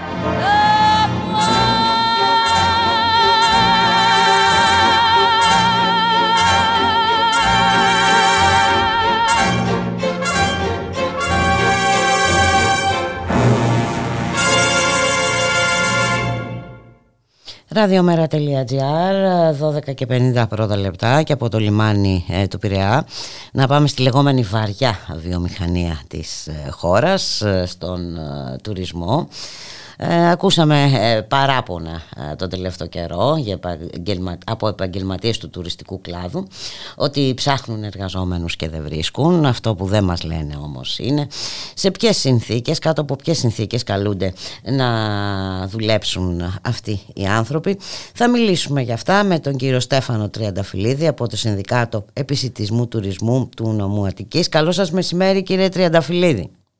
Καλησπέρα, είστε καλά; Καλά, εσείς; Εσείς καλά, τι κάνετε; όσο, μπορούμε, όσο μπορούμε είμαστε καλά, όσο μπορούμε. Ε, ναι, ε, και ε, μπορούμε να κάνουμε ό,τι πρέπει για να γίνουμε και καλύτερα. Ε, μιας και έρχεται και η εργατική ε, πρωτομαγιά. Ε, καλό είναι να θυμόμαστε ε, τι σηματοδοτεί αυτή η ημερομηνία όχι ως γιορτή και ως μια επέτειος ε, συνηθισμένη ε, αλλά κυρίως για το τι πρέπει να κάνουμε, να θυμηθούμε τι πρέπει να ξανακάνουμε ε, κύριε yeah. Τριανταφυλλίδη για να... Η, αλήθεια είναι ότι και τα, και τα σωματεία και τα συνδικάτα και ενώψη του έχουν, ε, έχουν προσπαθήσει τουλάχιστον στο βαθμό που μπορούν να ενεργοποιήσουν όσο δυνατόν περισσότερου εργαζόμενους, ειδικά σε μια συγκυρία που και στον κλάδο το δικό μας ε, η καινούργια σεζόν και ξεκινάει με, με τη βεβαιότητα θα είναι ακόμα πιο δύσκολη για τους εργαζόμενους. Ε, περιμένουν ε, ρεκόρ αφήξεων ε, τουριστικών πακέτων για Λένε ότι το 19 ε, θα οχριά μπροστά σε αυτό που θα συμβεί στον ελληνικό τουρισμό φέτος. Και ως γνωστόν, όπως έχετε καταλάβει, το μάλλον το πάλι θα το πληρώσουν ήδη και οι ίδιοι, δηλαδή οι εργαζόμενοι. Ναι, γι' αυτό ε, ακριβώς να μιλήσουμε, γιατί ε, εργάζονται κάτω από ιδιαίτερα σκληρές ε, συνθήκες, ε, κύριε Τριανταφυλλίδη. Κοιτάξτε, ε, η αλήθεια είναι ότι σε, σε σχέση με άλλες έχουν αρχίσει σιγά σιγά και οι ίδιοι πια, mm-hmm. οι ίδιοι εργοδότες και οι μεγάλοι και οι μικρότεροι, γιατί δεν χρειάζεται να τους βγάζουμε και αυτούς έξω από το καδρο και αντιμετωπίζουν τις συνέπειες ε, πολιτικών και αποφάσεων και πρακτικών που οδήγησε και το ΣΕΤΕ να, να προχωρήσει σε αυτή την ανακοίνωση, στο, στην ε, διαπίστωση δηλαδή ότι αυτή η βαριά βιομηχανία που τόσο πολύ βοηθάει την ανάπτυξη ε, του, του εγχώριου ΑΕΠ υποφέρει από έλλειψη εργαζομένων. Βέβαια, λίγο αργά το θυμήθηκαν αυτό. Mm-hmm. Όταν αυτές τις δεκαετίες όλη αυτή η ανάπτυξη περνούσε μέσα από τις ε, απλήρωτες υπερορίες, μέσα από εργασία σε γαλέρες, 7 στα 7, 7 μέρες στις 7, 5 και 6 μήνες σεζόν χωρίς ρεπό, με, με εικονικούς μισθούς, με παροχές ε, ανύπαρκτες, με άδειες απλήρωτες, με την αδυναμία να, να προσφέρουν και να εξασφαλίσουν ακόμα και μια στοιχειώδη αν θέλετε διαμονή. διαμονή. Ε, βλέπετε καθημερινά γίνονται καταγγελίες, βγαίνουν στο φως καταγγελίες εργαζομένων που ζούσαν σε τρύπες, σε καλύβες, ε, στιβαχμένοι ο ένας πάνω στον άλλον. Όλα αυτά κάποια στιγμή ο λογαριασμός ερχόταν και, και τώρα που είχε έρθει και αντιλαμβάνονται ακόμα και, και οι εργαζόμενοι ακόμα και σε αυτή την πολύ δύσκολη συνθήκη Όπου... Δεν θέλουν να, εξακο... να, να, να, ζήσουν σαν σκλάβοι νομίζω. Είναι απλό κύριε Τριανταφυλλίδη. Ε, ε, γιατί ε, πραγματικά είναι συνθήκες ε, γαλέρας τώρα ε, χωρίς ρεπό, χωρίς άδειες. έχουμε δει εργαζόμενους, έχουμε διαβάσει για εργαζόμενους που καταραίουν έτσι, από υπερκόπωση και τα... δεν είναι, δεν είναι υπερβολές, αυτή είναι η καθημερινότητα που στο σύνολο των νησιών και των ε, παραθεριστικών ε, κέντρων σε όλη την επικράτεια. Δεν είναι, κάτι, δεν είναι κα, κατά καμία έννοια μια υπερβολή ε, εν τη ρήμη του λόγου. Έχουμε κατάρρευση ε, εργαζομένα την ώρα της δουλειάς. Έχουμε ανθρώπους οι οποίοι φεύγουν και δεν μπορούν πλέον να αντάξουν όλο αυτό το βάρος και από εκεί πέρα ο καθένας θα αναλάβει τις ευθύνες του. Δηλαδή τα, τα συνδικάτα στο βαθμό που μπορούν αυτά τα πράγματα έγκυρα τα επισημάνανε, οργανώσανε αγώνες σε σχέση με αυτό. Mm-hmm. Ε, επιμένανε όμως το σύνολο των εργοδοτών να κάνει ό,τι δεν βλέπει. Ε, σήμερα ε, βλέπει τους καρπούς όλων αυτών των πρακτικών υπό την ανοχή όλων αυτών των χρόνων και των κυβερνήσεων που χαϊδεύανε τα αυτιά των, ε, των ξενοδόχων, τα, τα, αυτιά, τα αυτιά των ε, εστιατόρων ε, και σήμερα όλοι μαζί ε, χύνουν κροκοδίλια δάκρυα για την αδυναμία να στελεχωθεί η βαριά βιομηχανία της χώρας. Και τι γίνεται Έχει... τώρα, κύριε Τριανταφυλλίδη, υπάρχουν κάποιες Α, συζητήσεις, υπάρχουν κάποιες διαβουλεύσεις ε, για να καλυτερεύσουν οι όροι εργασίας, για να γίνουν ανθρώπινες οι συνθήκες εργασίας. Κοιτάξτε, ο μόνος, η μόνη πραγματική διαβούλευση ε, για να γίνουν καλύτερες συνθήκες εργασίας είναι οι ίδιοι εργαζόμενοι ε, μέσα από τα σωματεία και μέσα από τα συνδικατα να οργανώσουν τις αντιδράσεις τους. Αν είναι να εμπιστευτούμε την τύχη μας ε, στην καλή θέληση και στην καλή βούληση των, ε, των εργοδοτικών ενώσεων είναι δεδομένο ότι θα είμαστε χαμένοι από χέρι. Και, και, αυτό το λέμε γιατί την ίδια στιγμή που ήρθε η ανακοίνωση του ΣΕΤΕ, την ίδια στιγμή σήμερα σε ξενοδοχεία στην Αττική, έχουμε ακόμα εργαζόμενους που με το πρόγραμμα συνεργασίας στο 50-50, που αδυνατούν να έχουν μια πλήρη, ε, ένα πλήρες ε, ωράριο με πλήρε απολαυέ, ακριβώς γιατί η βούληση και η βουλημία για, για αυξημένα κέρδη δεν σταματάνε πουθενά. Αυτό, αυτό είναι σαφές. Δεν υπάρχει περίπτωση να αλλάξει από δικιά τους μεριά. Mm-hmm. Ε, διότι μια χρονιά όπου μέσα στο, μέσα στο χειμώνα υπήρχαν πωλήσει ε, μεγάλου αριθμού ξένων υπαλλήλων, ας μην ξεχνάμε τι έγινε στο Χίλτον. Δηλαδή, ο ίδιος ο Τσέτε που κατηγορεί αυτή τη στιγμή ε, για εμέσως τους ίδιους εργαζόμενους για προθυμία εργασίας, γιατί κάτι τέτοιο ε, εμέσως. Ε, ναι, ναι, όχι, ναι, ναι, ναι. ναι. Με έναν εύσχυμο τρόπο, ναι. ναι. Και δεν θέλουν να πάνε να δουλέψουν. Εν ολίγης επιρρύπτει ε, τις ευθύνες σε αυτούς που δεν θέλουν να, να δουλέψουν κάτω από αυτές τι απάνθρωπες συνθήκες. Ναι. ναι. οι ίδιοι είναι αυτοί που έχουν πολύ ανεστοχή 350 οικογένειες. Θα θυμόμαστε όλοι. Αυτές που συζήτησαμε πριν δύο, πριν δύο μήνες. 350 οικογένειες ε, ε, ε, προτίμησε ο ΣΕΤΕ να απολυθούν αυτό να έχουν στοιχειώδη εργασιακά δικαιώματα για να συνεχίσουν με την επαναλειτουργία του ξενοδοχείου mm. και τώρα ψάχνουν 50.000 εργαζόμενους να στελεχώσουν τα ξενοδοχεία τους. Τους ευχόμαστε πραγματικά να τους βρουν. Τι να σας πω. το, το θέμα Αν δεν που... τους βρουν, ας δουλέψουν και οι ίδιοι. Δεν είναι κακό. Ε, ναι. Να δουν λίγο πώ γίνεται το μεροκάματο. να δούνε και αυτοί ακριβώς τι, τι ακριβώς γίνεται. Ε, όπως να πάνε είπα... να δουλέψουν 7 στα 7, να πάνε να δουλέψουν στα, στα νησιά στη βαγμένη 3-4 σε ένα δωματιάκι χωρίς τις στοιχειώδες υποδομές και μετά θα, θα δούμε πόσο, πόσο αυτή η βαριά βιομηχανία τελικά μπορεί να είναι η λοκομοτίβα της χώρας για την ανάπτυξη. Μάλιστα. Ε, οπότε κύριε Τρανταφυλλίδη είπαμε μόνο μέσω των σωματείων εργαζόμενοι ε, υπάρχει συσπήρωση των εργαζομένων ε, προφανώς για να παρατηρείτε αυτό το φαινόμενο και οι εργαζόμενοι έχουν καταλάβει λοιπόν αρκετά καλά τι παίζεται και δεν θέλουν να συνεχίσουν να παίζουν αυτό το παιχνίδι. Ε, πάντα, πάντα η συσπήρωση των εργαζομένων είναι και ζήτημα του ίδιου του εργατικού κινήματος και κατά πόσο και οι δυνάμεις αν θέλετε, που παρεμβαίνουν σε αυτό μπορούν να εμπνέουν, να δείχνουν ότι είναι αποτελεσματική η δράση των σωματείων και με αυτή την έννοια να να αυξάνουν και τα ποσοστά συνδικαλιστικής πυκνότητας και τις, ε, και τις νίκες των εργαζομένων. Νομίζω ότι ε, διανύουν μια περίοδο μακράς υποχώρησης ε, που ήταν και συνέπεια και όλων των μνημονιακών χρόνων τη διάλυσης των συλλογικών και όλων των υποχωρήσεων που γίνανε. Ε, ναι, να μην ξεχνάμε και το νομοσχέδιο Χατζηδάκη, ε, το εργασιακό. Το νομοσχέδιο Χατζηδάκη, όλο, όλο αυτό το σύνολο αν θέλετε, ρυθμίσεων κυβερνητικών που πάτησαν και στην προηγούμενη υποχώρηση του, του εργατικού κινήματος. Ε, Παρ' όλα αυτά, νομίζω ότι σιγά σιγά αναλαμβάνονται και συγκεκριμένες πρωτοβουλίες ε, και στο συνδικαλιστικό χάρτη της χώρας. Βλέπετε αλλαγές σε σωματεία, αλλαγές σε εκπροσωπήσεις. Ε, σιγά σιγά αυτό που είχαμε περιγράψει ένα προηγούμενο διάστημα σαν ε, εργοδοτικός συνδικαλισμό αρχίζει και ευθύνη, αρχίζει και υποχωρεί και νέες δυνάμεις πιο αποφασιστικές που δεν έχουν άλλες δεσμεύσεις ε, και άλλες υποχρεώσεις ε, να ξεπληρώσουν και άλλα γραμμάτια, σιγά σιγά θα αρχίσουν να παίρνουν ας πούμε κεφάλι στο εργατικό κίνημα και νομίζω ότι ε, μόνο καλύτερα μπορούν να πάνε τα πράγματα. Ναι, ε, μόνο καλύτερα μπορούν να πάνε γιατί βλέπουμε ότι οι συνθήκες είναι ιδιαίτερα δύσκολες. Το κόστος ζωής ανεβαίνει συνεχώς. Βλέπουμε που πάει ο πληθωρισμός. Ε, βλέπουμε πόσο έρχονται οι λογαριασμοί του, της ενέργειας βλέπουμε τις τιμές στα σούπερ μάρκετ να αυξάνονται συνεχώς ναι, είναι, οι συνθήκες είναι ιδιαίτερα δύσκολες και χρειάζονται και ανάλογη αντιμετώπιση. Να σας ευχαριστήσουμε πάρα πολύ κύριε Τριανταφυλλίδη. Να... Εγώ σας ευχαριστώ πολύ για τον χρόνο. Να είσαστε καλά, καλή συνέχεια. Καλούς αγώνες. Για χαρά.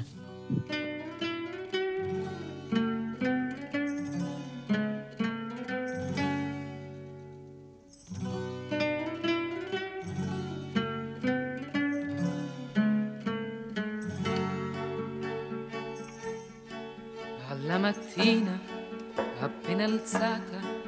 Oh bella ciao, bella ciao, bella ciao, ciao, ciao alla mattina appena alzata. In risaia mi tocca andare e fra gli insetti e le zanzare. Oh bella ciao, bella ciao, bella ciao, ciao, ciao e fra gli insetti e le zanzare duro lavoro mi tocca fare capo in piedi col suo bastone. Oh bella ciao, bella ciao, bella ciao, ciao, ciao, il capo in piedi col suo bastone. E noi curve a lavorare, e noi curve a lavorare. Il capo in piedi col suo bastone. Oh bella ciao, bella ciao, bella ciao, ciao, ciao, il capo in piedi col suo bastone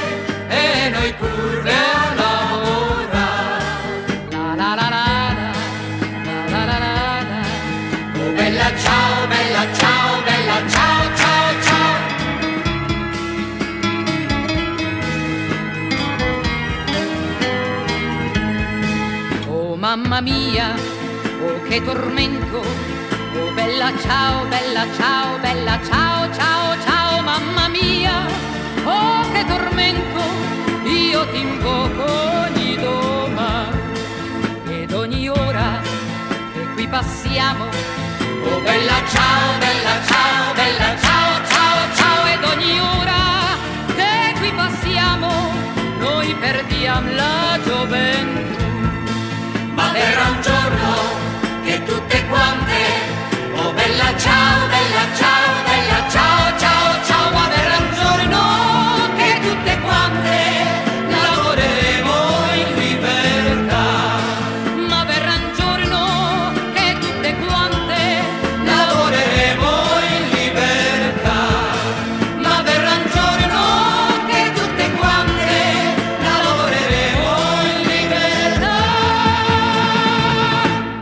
στη δουλειά και στον αγώνα. Η νέα εκπομπή του Ράδιο Μέρα με τον Γιώργη Χρήστου. Μια εκπομπή για τον κόσμο της εργασίας και τους απόμαχους της δουλειάς, για τα προβλήματα και τις αγωνίες της νεολαίας, για τα κινήματα της κοινωνίας.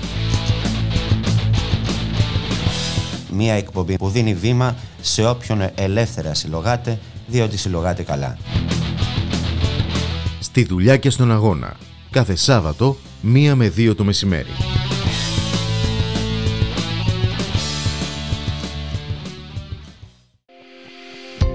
Μπορείτε να ακούτε όλες τις εκπομπές στο κανάλι του Ραδιομέρα, στο YouTube και στο Spotify.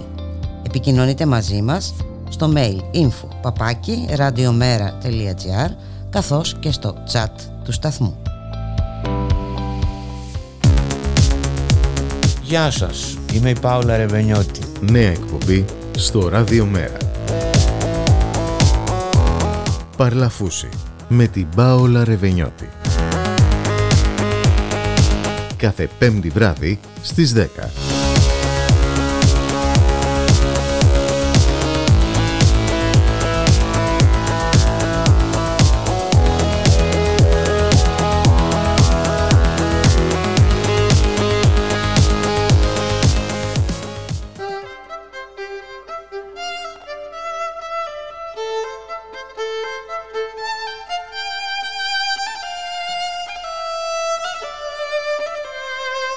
Ραδιομέρα.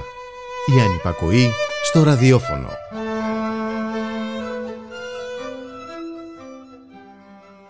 Μία και πέντε πρώτα λεπτά στον ήχο Γιώργος Νομικός, στην παραγωγή για Αθανασίου Γιώργης Χρήστος, στο μικρόφωνο η Μπουλίκα Μιχαλοπούλου. Συνδικάτα, συλλογικότητες ε, και κόμματα ε, ετοιμάζονται ε, για την Κυριακή, για τον εορτασμό της Πρωτομαγιάς. Το ζητούμενο δεν είναι η συμβολική κυριολεκτικά αύξηση του κατώτατου μισθού. Εδώ απαιτούνται γενναία μέτρα στήριξης της εργασίας και της κοινωνίας ε, απαιτείται κατάργηση ε, των αντεργατικών νομοθετημάτων με αποκορύφωμα το νομοσχέδιο Χατζηδάκη που πλήττουν βασικά ε, εργατικά δικαιώματα όπως το οκτάωρο και η απεργία. Να μην ξεχνάμε ότι με αυτό το ε, νομοσχέδιο Χατζηδάκη πλήττεται και ο συνδικαλισμός και οι συνδικαλιστές πρέπει να απαντήσουν σε αυτό. Ε, τα πράγματα είναι πολύ σκληρά στους χώρους ε, εργασίας και ε, απαιτείται συνέχεια, συνέπεια και σταθερές διεκδικήσεις. Δεν πρόκειται για μια απλή επέτειο. Είναι το νομίζω ο καιρός όλοι οι εργαζόμενοι να διεκδικήσουν αυτά που πραγματικά έχουν δικαίωμα να έχουν. Έτσι, και να μην ξεχνάμε επίσης σε τι συνθήκες δύσκολες ε, ζούμε. Είναι ένας πόλεμος σε εξέλιξη ένας ε, πόλεμος με πολλές ε, παρενέργειες. Μία από αυτές τις παρενέργειες είναι και η αύξηση του πληθωρισμού. Έχουμε ρεκόρ 25 ετίες για τον πληθωρισμό στην Ευρωζώνη. 8,9 είχαμε τον Μάρτιο στη χώρα μας και τώρα ο Απρίλιος. Ε, από ό,τι ε, δείχνουν τα στοιχεία ε, θα, θα φτάσει ο Απρίλιος ο πληθωρισμός το Μάρτιο στο 9 τον Απρίλιο συγγνώμη στο 9,4% Λοιπόν, οι τιμές της ενέργειας έχουν εκτιναχθεί στα ύψη και όσο βέβαια συνεχίζεται ο πόλεμος, η κατάσταση θα επιδεινώνεται. Ε, στη, το υψηλότερο επίπεδο πληθωρισμού στην Ευρωζώνη σύμφωνα με τα στοιχεία καταγράφουν ε, τον Απρίλιο η Εστονία, η Λιθουανία, η Λετωνία και η Ολλανδία ο χαμηλότερος πληθωρισμός σημειώνεται στη Μάλτα, τη Γαλλία, τη Φιλανδία και ε, την Ιταλία. Το ραντεβού λοιπόν το εργασιακό ραντεβού είναι την Κυριακή. Ε, δυστυχώς και αυτή τη φορά θα έχουμε τρεις διαφορετικές συγκεντρώσεις.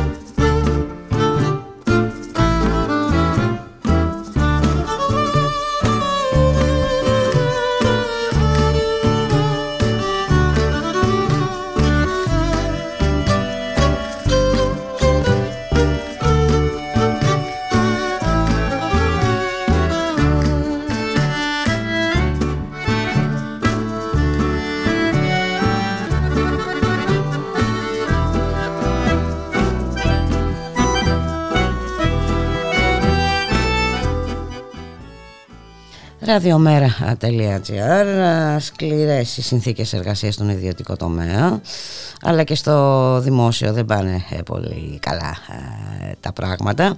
Από ό,τι φαίνεται ο ελληνικός δημόσιος τομέας πάβει να είναι ο πιο σταθερός εργοδότης ε, στη χώρα. Επισφάλεια και εργολαβίες. Να καλωσορίσουμε τον κύριο Μινά Μοναστηρίδη αντιπρόεδρο του Συλλόγου Εργαζομένων στο Δήμο Νεάπολης Οικαιών ε, Καλό σας μεσημέρι Καλό μεσημέρι και σε εσάς και τους ακροατές σας. Τα λέω καλά, κύριε Μοναστηρίδη. Τα λέτε μια χαρά. και από ό,τι φαίνεται ε, έχουμε σταθερά υποχώρηση έτσι, της μονιμότητας των ε, σταθερών σχέσεων εργασίας στο δημόσιο κτλ. Ακούστε, τα, τα στοιχεία τουλάχιστον της τελευταίας δεκαετίας λένε ότι υπάρχει μια σοβαρότατη μείωση προσωπικού ε, εννοώ μόνιμου προσωπικού στις υπηρεσίες των Δήμων. Χαρακτηριστικό είναι ότι το 2010 στο δικό μου το Δήμο, εκεί που εργάζομαι εγώ, οι εργαζόμενοι ήμασταν 525 και σήμερα έχουμε μείνει 327. Μάλιστα. Υπάρχει δηλαδή μία αποχώρηση της τάξης του 40% είτε με την κινητικότητα είτε λόγω συνταξιοδότησης. Αυτό έχει οδηγήσει τις υπηρεσίες του Δήμου να μην μπορούν να λειτουργήσουν. Και εξ αυτού βεβαίως αρκετές από αυτές δίνονται πια σε ιδιώτες. Εδώ θέλω να τονίσω ότι αυτό δεν είναι φαινόμενο του Δήμου μόνο που εργάζομαι εγώ, αλλά ένα πανελλαδικό φαινόμενο. Ναι, ναι. Ένα παράδειγμα μας δώσατε από το δικό σας Δήμο. Ναι. Να σας πω λοιπόν ότι οι υπηρεσίες ηλεκτροφωτισμού και καθαριότητας σήμερα σε πολύ μεγάλο κομμάτι από τους 325 δήμους που υπάρχουν στη χωρα δίνονται πια σε ιδιώτες. Μάλιστα. Όπως το ίδιο ισχύει και για την κλάδευση. Και ε, βέβαια να πούμε λοιπόν- ότι και τα τελευταία χρόνια έχουν ε, σχεδόν τριπλασιαστεί έτσι, οι εργαζόμενοι με ελαστικές μορφές εργασίας στο δημόσιο. Ακριβώς. Σήμερα λοιπόν στο 50% και πλέον οι εργαζόμενοι στους Δήμους είναι με ελαστικές σχέσεις εργασίας. Είτε είναι με την κοινοφελή εργασία που είναι οκτάμινα, είτε είναι τα προγράμματα πλησίων σύνταξης, που εδώ θέλω να τονίσω ότι βεβαίως ένας εργαζόμενος πρέπει να πάει ένα μεροκάματο στο σπίτι και προφανώς αυτό το μεροκάματο το έχει ανάγκη, αλλά ξαναλέω ότι αυτό δεν λύνει το ουσιαστικό θέμα των υπηρεσιών του Δήμου. Ε, σε κάθε περίπτωση θα μπορούσαν να γίνουν διαγωνισμοί και αυτός ο κόσμος αντί να είναι με ελαστικές σχέσεις εργασίας να είναι με, τα, με, με σταθερή σχέση εργασίας. Ξέχωρα από αυτό, ε, οι εργολάβοι οι οποίοι παίρνουν τις δουλειές αυτές πολλές φορές συναντάμε περιπτώσεις που έχουν ανασφάλιστους εργαζόμενους που καταπατούνται βασικά δικαιώματα των εργαζομένων και προς το ωράριο και ως προς, τα υπόλοιπα, ως προς τις υπόλοιπες παροχές. Ε, και ε, φυσικά δεν αφορά. Το πρόβλημα δεν ε, παρουσιάζεται μόνο ε, στους Δήμους. Έτσι είναι ένα πρόβλημα που αφορά τον ευρύτερο συνολικά δημόσιο. συνολικά στο δημόσιο ναι, ναι, ναι, συνολικά το δημόσιο και, στα, και στα νοσοκομεία αν θα πάτε τα ίδια πράγματα θα συναντήσετε. Στα νοσοκομεία, στα ασφαλιστικά ταμεία. είναι σε, έτσι ακριβώς. Είναι σε ιδιότητες και πολύ σωστά παρατηρήσατε ότι όλα αυτά έχουν επιπτώσεις και σε ασφαλιστικά μας ταμεία. Δεν, είναι, δεν είναι δηλαδή, ε, πώς το λένε, ξεχωριστό το πρόβλημα ότι υπάρχουν προβλήματα με τα ασφαλιστικά ταμεία και με τις συνταξιοδοτήσεις του κόσμου και γενικότερα στο ασφαλιστικό ότι υπάρχει πρόβλημα ακριβώς για αυτόν τον λόγο. Ε, και βέβαια έχουμε και το θέμα των ε, συμβασιούχων. Έτσι είναι και αυτό ένα ε, θέμα κύριε Τριανταφυλλίδη. Ε, έχουμε τριπλασιασμό των συμβασιούχων μεταξύ 2000, του 2013 και του 2022 ε, και αυτές οι συμβάσεις πολλές φορές δεν ανανεώνονται ή κάνω λάθος. Τις περισσότερες φορές και πολύ σωστά το είπατε είναι διάρκειας 8 μηνών. Μάλιστα. Έχουμε φτάσει μάλιστα σε σημείο να έχουμε και συμβάσεις και δίμηνες και τετράμινες έτσι. Και καταλαβαίνετε ότι ουσιαστικά συζητάμε για ανακύκλωση της ανεργίας. Έτσι. ακριβώς. αυτό ακριβώς. ναι, γιατί αυτό δεν λύνεται. Δεν λύνονται τα προβλήματα με ένα τρίμηνο ή με ένα τετράμινο. Και φυσικά όταν δεν υπάρχουν και σταθερές, σταθερές και μόνιμες θέσεις εργασίας καταλαβαίνουμε ότι υπάρχουν συνέπειες ε, στις εισφορές, ε, στα ένσημα, υπάρχει μια συνεχής ε, ανασφάλεια. Και δεν υπάρχει και η αντίστοιχη παραγωγικότητα. Εγώ θα βάλω και αυτή τη διάσταση. Ναι, βέβαια, Γιατί όταν βέβαια. εργαζόμενος έρχεται για τέσσερις μήνες, μέχρι να μάθει τη δουλειά φεύγει. Μάλιστα. Άρα τα, τα αιτήματα, α, κύριε ε, Μοναστηρίδη, θα ήταν α, ε, οι σταθερές σχέσεις εργασίας, έτσι, ε, προσλήψεις βέβαια, α, αντί ε, ε, των εργολαβιών. Φυσικά, σταθερή θέση του συνδικαλιστικού κινήματος και κυρίως και της ΠΟΕΟΤΑ πρέπει να πω, ε, ότι είναι οι προσλήψεις μόνιμου προσωπικού. Γιατί μόνο έτσι μπορεί να λυθεί ε, το ζήτημα. Αυτή τη στιγμή το 50% των ε, θέσεων εργασίας στους Δήμους είναι κενές. Με βάση δηλαδή τους οργανισμούς εσωτερικής υπηρεσίας που υπάρχουν, η- το 50% των θέσεων είναι κενές. Μάλιστα. Και καλύπτονται από ελαστικές σχέσεις εργασίας. Και μιας και μιλάμε για συνδικαλιστικό κίνημα, τι γίνεται, ε, κύριε Μοναστηρίδη, πώς πάνε εκεί τα πράγματα; ε, πρέπει να σας πω ότι δεν είναι στα καλύτερα του το συνδικαλιστικό κίνημα. Θα έλεγα ότι περνάει ίσως τη δυσκολότερη και τη χειρότερη περίοδο, περίοδο της τελευταίας τουλάχιστον τριακονταετίας που έχω ζήσει εγώ. Έτσι, το συνδικαλιστικό κίνημα μέσα από την απογοήτευση των εργαζομένων γιατί δεν υπάρχουν πλέον κατακτήσεις μπορεί να υπάρχουν μικρές αναλαμπές και μικρές πίθες σε, σε, διάφορα, σε, σε διάφορα κινήματα αλλά είναι τόσο μικρά που δεν βοηθά στη συσπήρωση των εργαζομένων. Αντίθετα, υπάρχει μια συνεχής αποχώρηση και μια συνεχής απογοήτευση. Βεβαίως, το συνδικαλιστικό κίνημα και στο σύνολό τους οι παρατάξεις πρέπει να το δουν αυτό για το πώς θα, ανα, θα ανανεωθεί και κυρίως πώς θα ξαναζωντανέψει το συνδικαλιστικό κίνημα για να πάμε για νέες κατακτήσεις. Ε, τα μέτρα που υπάρχουν τα τελευταία χρόνια τόσο σε οικονομικό επίπεδο αλλά και όχι μόνο έχουν φέρει και έχουν σπείρει μια πλήρη απογοήτευση η οποία είναι αναγκαίο να ανατραπεί.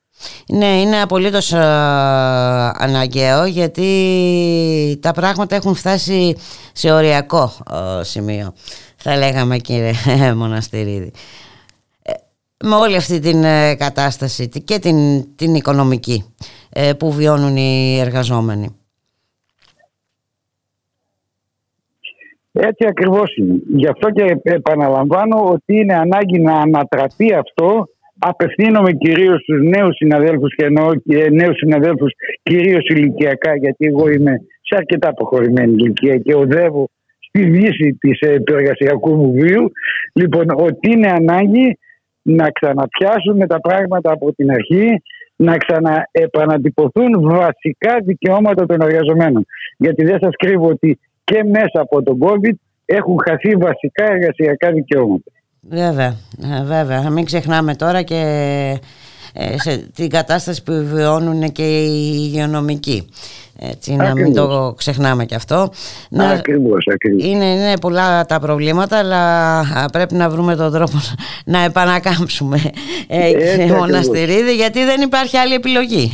Ε, δεν. Να σας ευχαριστήσω πάρα πολύ για τη συνομιλία. Να είσαστε καλά. Και εγώ να σας ευχαριστήσω που μου δώσατε τη δυνατότητα να πω όσα είπα και να επαναλάβω ότι έρχεται και πρωτομαγιά Α γίνει αυτή η πρωτομαγιά το ξεκίνημα αυτού, όλου αυτού του πράγματος το οποίο συζητήσαμε. να είμαστε καλά. να σας ευχαριστούμε πάρα πολύ. πολύ. Γεια χαρά. Γεια σας.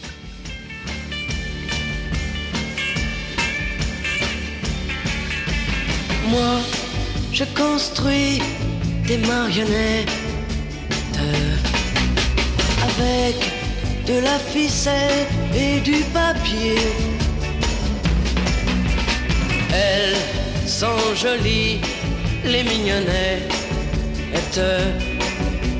Je vais, je vais vous les présenter. L'une d'entre elles est la plus belle.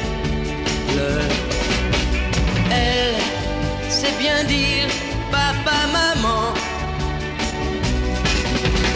Quant à son frère, il peut prédire dire pour demain la pluie ou bien le beau temps.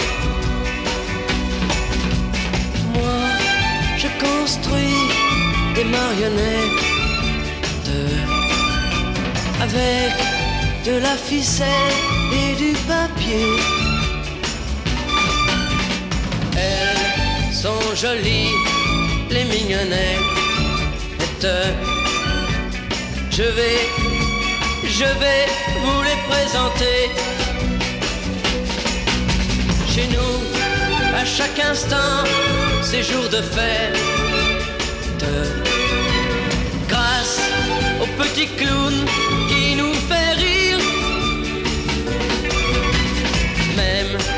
Alexa, cette pauvrette, oublie, oublie qu'elle a toujours pleuré. Moi, je construis des marionnettes avec de la ficelle et du papier. Elles sont jolies, les mignonnettes. Elles vous diront, elles vous diront que je suis leur ami, que je suis leur ami,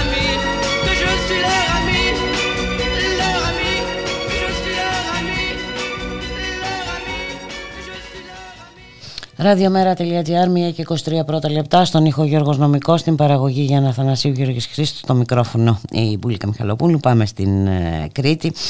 Γνωστέ, γνωστά τα έργα και οι μέρες ε, της Υπουργού Πολιτισμού, τίποτα όρθιο και ε, τα μουσεία στα χέρια ιδιωτικών συμφερόντων. Έχουμε δια, μία διαμαρτυρία στο Ηράκλειο αύριο ε, για το Μουσείο του Ηρακλείου. Να καλωσορίσουμε το συνάδελφο Μάριο Διονέλη, δημοσιογράφος στην εφημερίδα των συντακτών και όχι μόνο. Γεια σου Μάρια, καλώς μεσημέρι. Καλό μεσημέρι Μπούλικα ε, Όπως ακριβώς τα λες, το Αρχαιολογικό Μουσείο Ηρακλείου είναι ένα από τα τέσσερα μουσεία που έχουν μπει στο στόχαστρο για την μετατροπή τους. Ε, είναι γνωστό φυσικά το θέμα και στους εκπαιδευτέ ναι. μας σε νομικά πρόσωπα ε, δημοσιοδικαίου, το οποίο, το οποίο σημαίνει ότι στην ουσία θα διοικούνται από μάνατζερ και όχι από τους καθήλυνα αρμόδιους, από τους αρχαιολόγους, από τους ανθρώπους που είναι στον χώρο του πολιτισμού. Οι άνθρωποι αυτοί είναι που διαμαρτύρονται και αύριο, όπως είπες, αλλά και σήμερα το βράδυ, με μια μεγάλη συναυλία που οργανώνουν μπροστά στο Αρχαιολογικό Μουσείο, στην Πλατεία Ελευθερίας, στην καρδιά της πόλης, με πολλούς κριτικούς καλλιτέχνες. Ε, μια υπόθεση που για την Κρήτη και για το Ηράκλειο πρέπει να σου πω ότι έχει και ιστορική σημασία και με διαφορετικές πρόπτικες. Έχει, έχει παρελθόν κινητοποιήσεων η υπόθεση του, μουσείου, ε, του Αρχαιολογικού Μουσείου. Το ναι, το θυμίζει και στο site που έχεις έτσι.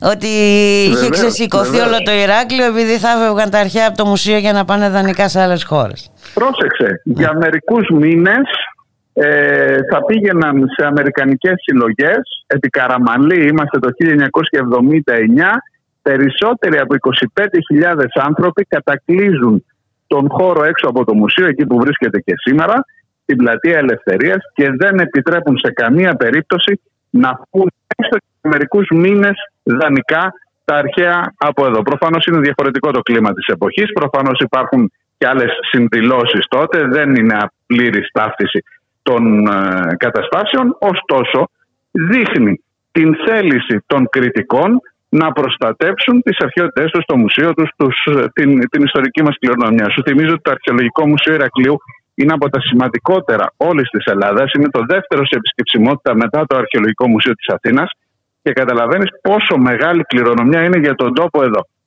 Και τώρα έχουμε ένα σχέδιο νόμου και μάλιστα ε, μερικά από αυτά τα πράγματα είναι ήδη ψηφισμένα που επιτρέπουν όχι για μερικούς μήνες αλλά επιτρέπουν τη μεταφορά ολόκληρων συλλογών για, για 25 ετίες, για 25 χρόνια και με την δυνατότητα κάθε πέντε χρόνια να μπορεί να ε, ανανεωθεί ο δανεισμός για άλλα 25.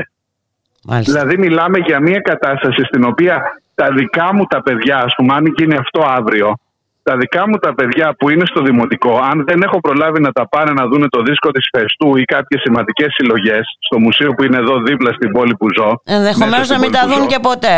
Ε. Ναι. Μπορεί μέχρι τα 50 τους να, μην τα ξανα, να μην τα δουν ποτέ. Ή να χρειαστεί να πάνε σε ένα ξένο μουσείο για να τα δουν.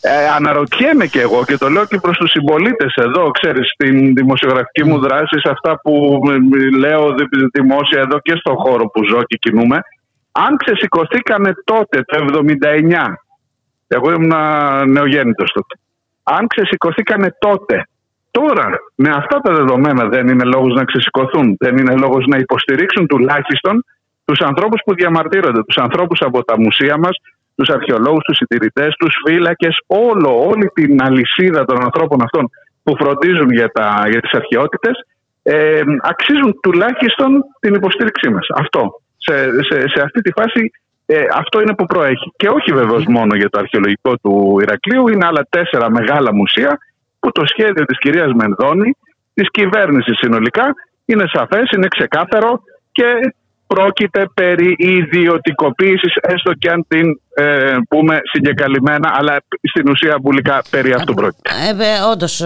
πρόκειται περί αυτού Μάρια εντάξει μας έχει συνηθίσει αυτή η κυβέρνηση. Ξέρουμε ποιος είναι ο στόχος της. Εντάξει η ιδιωτικοποίηση των πάντων αλλά ε, ε, έλεος κάπου όμως η ιδιωτικοποίηση και του πολιτισμού. Ε, τι να πω τώρα. Και μάλιστα δεν ξέρουμε και με ποιους όρους έτσι θα διαχειριστούν. Στον πολιτισμό μπουλικά τα έργα και οι μέρες όπως είπες και εσύ είναι γνωστά της κυρίας Μενδώνη δεν ξέρει κανείς από πού να ξεκινήσει και πού να τελειώσει. Από τα αρχαία της Βενιζέλου, από τα τσιμεντώματα στην Ακρόπολη, Ακρόπολη. Τι, τι να πρωτοποιείς για όλα αυτά που συμβαίνουν και με το πνεύμα πάντα αυτό της ιδιωτικής χρήσης της ιστορικής μας μνήμης. Η Ακρόπολη τσιμεντώθηκε για να μπορούν να κάνουν επιδείξεις οι οίκοι μόδας. Τι να λέμε τώρα. Ναι, ε, κάπου όμως έχεις πάρα πολύ δίκιο.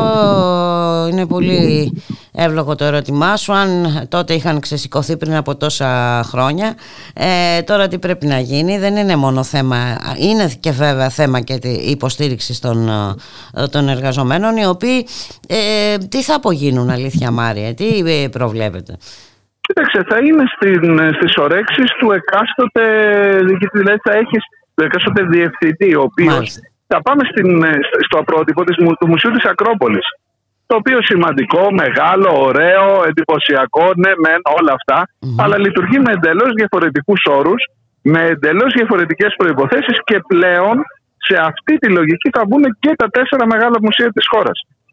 Ε, Καταλαβαίνετε ότι αυτό δεν μπορεί να γίνει αποδεκτό από τους ε, εργαζόμενους οι οποίοι είναι και σε διαρκή κόντρα μάλιστα και μάλιστα και με επιχειρήματα και με πάρα πολλά ζητήματα ανοιχτά σε ό,τι αφορά την συγκεκριμένη Υπουργό Πολιτισμού. Μάλιστα, λοιπόν σήμερα λοιπόν είχα κάνει λάθος εγώ, είχα μιλήσει για αύριο, το ραντεβού είναι σήμερα στις 8.30. Έχουν γίνει πολλές κινητοποιήσεις, ήταν και στις 6 Απριλίου στη μεγάλη συγκέντρωση την απεργιακή. Είναι γενικά στο μουσείο υπάρχει ένας αναβρασμός, ακόμα και απ' έξω να περάσεις στα δεις κρεμασμένα πανό, είναι μια συνεχής, μια διαρκής κινητοποίηση των ανθρώπων. Σήμερα λοιπόν το βράδυ είναι... στις 8.30 ώρα είναι θα είναι στην Πλατεία Ελευθερίας με συναυλία και διαμαρτυρία και νομίζω όσοι με ακούν από το Ηράκλειο, όσοι είναι εδώ, είναι καλό, είναι χρήσιμο να βρεθούν εκεί.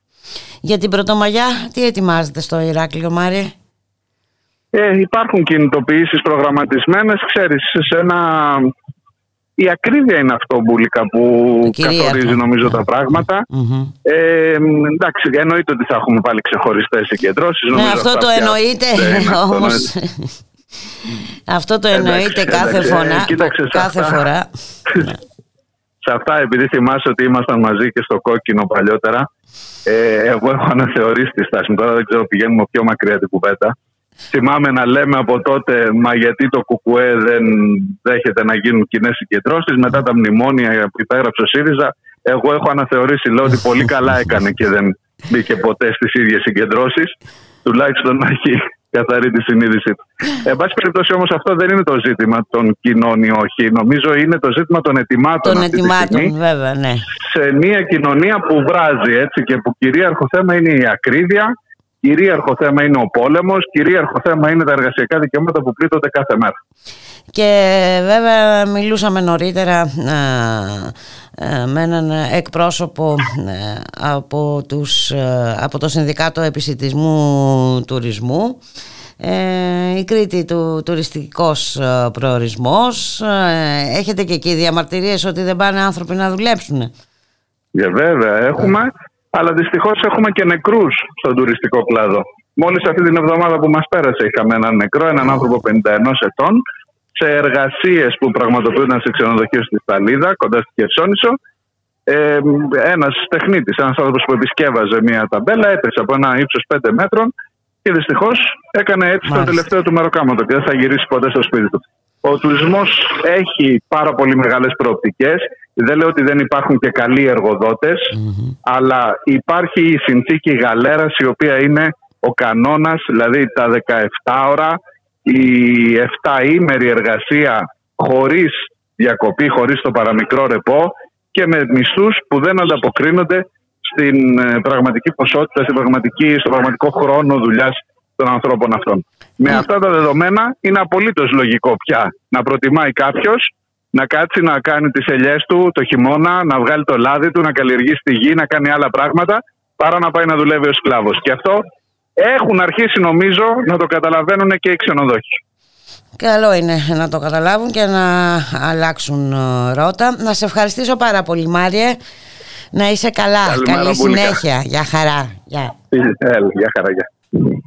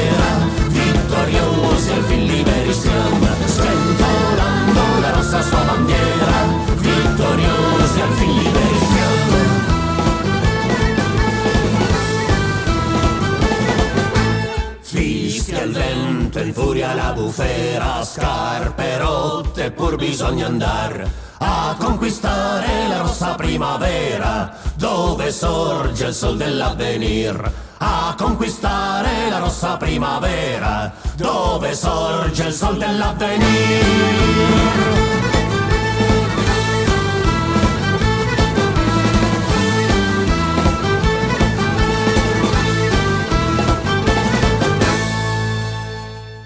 Ραδιομέρα.gr και ε, στις 15 Ιουνίου ξεκινάει η δίκη της ε, Χρυσής Αυγής σε δεύτερο βαθμό.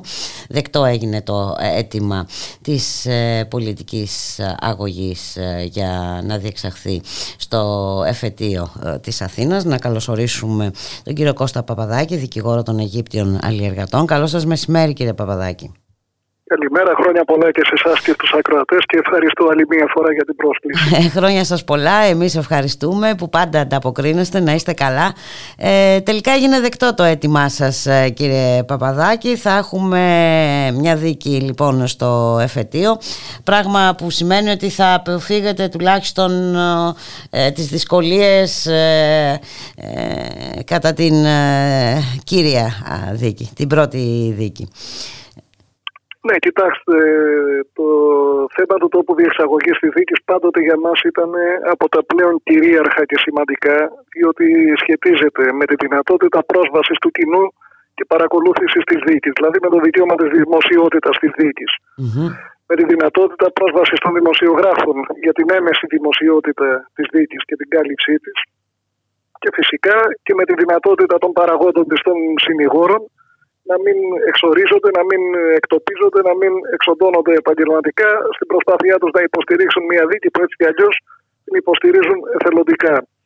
Ευτυχώς η δυναμική της πρωτόδικη απόφασης και το τεράστιο ενδιαφέρον της δίκης ήταν τέτοιο, που αν και ήταν πολύ δύσκολο το εγχείρημα να απαιτήσουμε αποκλειστικά τη διεξαγωγή της δίκης στο εφετείο, τώρα μάλιστα που υπάρχουν και 35 κρατούμενοι που πρέπει να πηγαίνω έρχονται καθημερινά στον κορυδαλό mm-hmm. και όμως έγινε πραγματικότητα.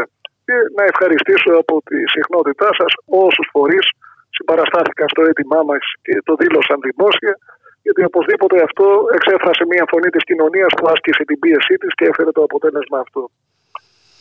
Υπήρχε κι άλλο ένα αίτημα νομίζω, αν δεν κάνω λάθος ε, κύριε Παπαδάκη, ε, να είναι σταθερή η σύνθεση ή να μην, η σύνθεση του δικαστηρίου να μην έχει άλλη δικαστική υποχρέωση.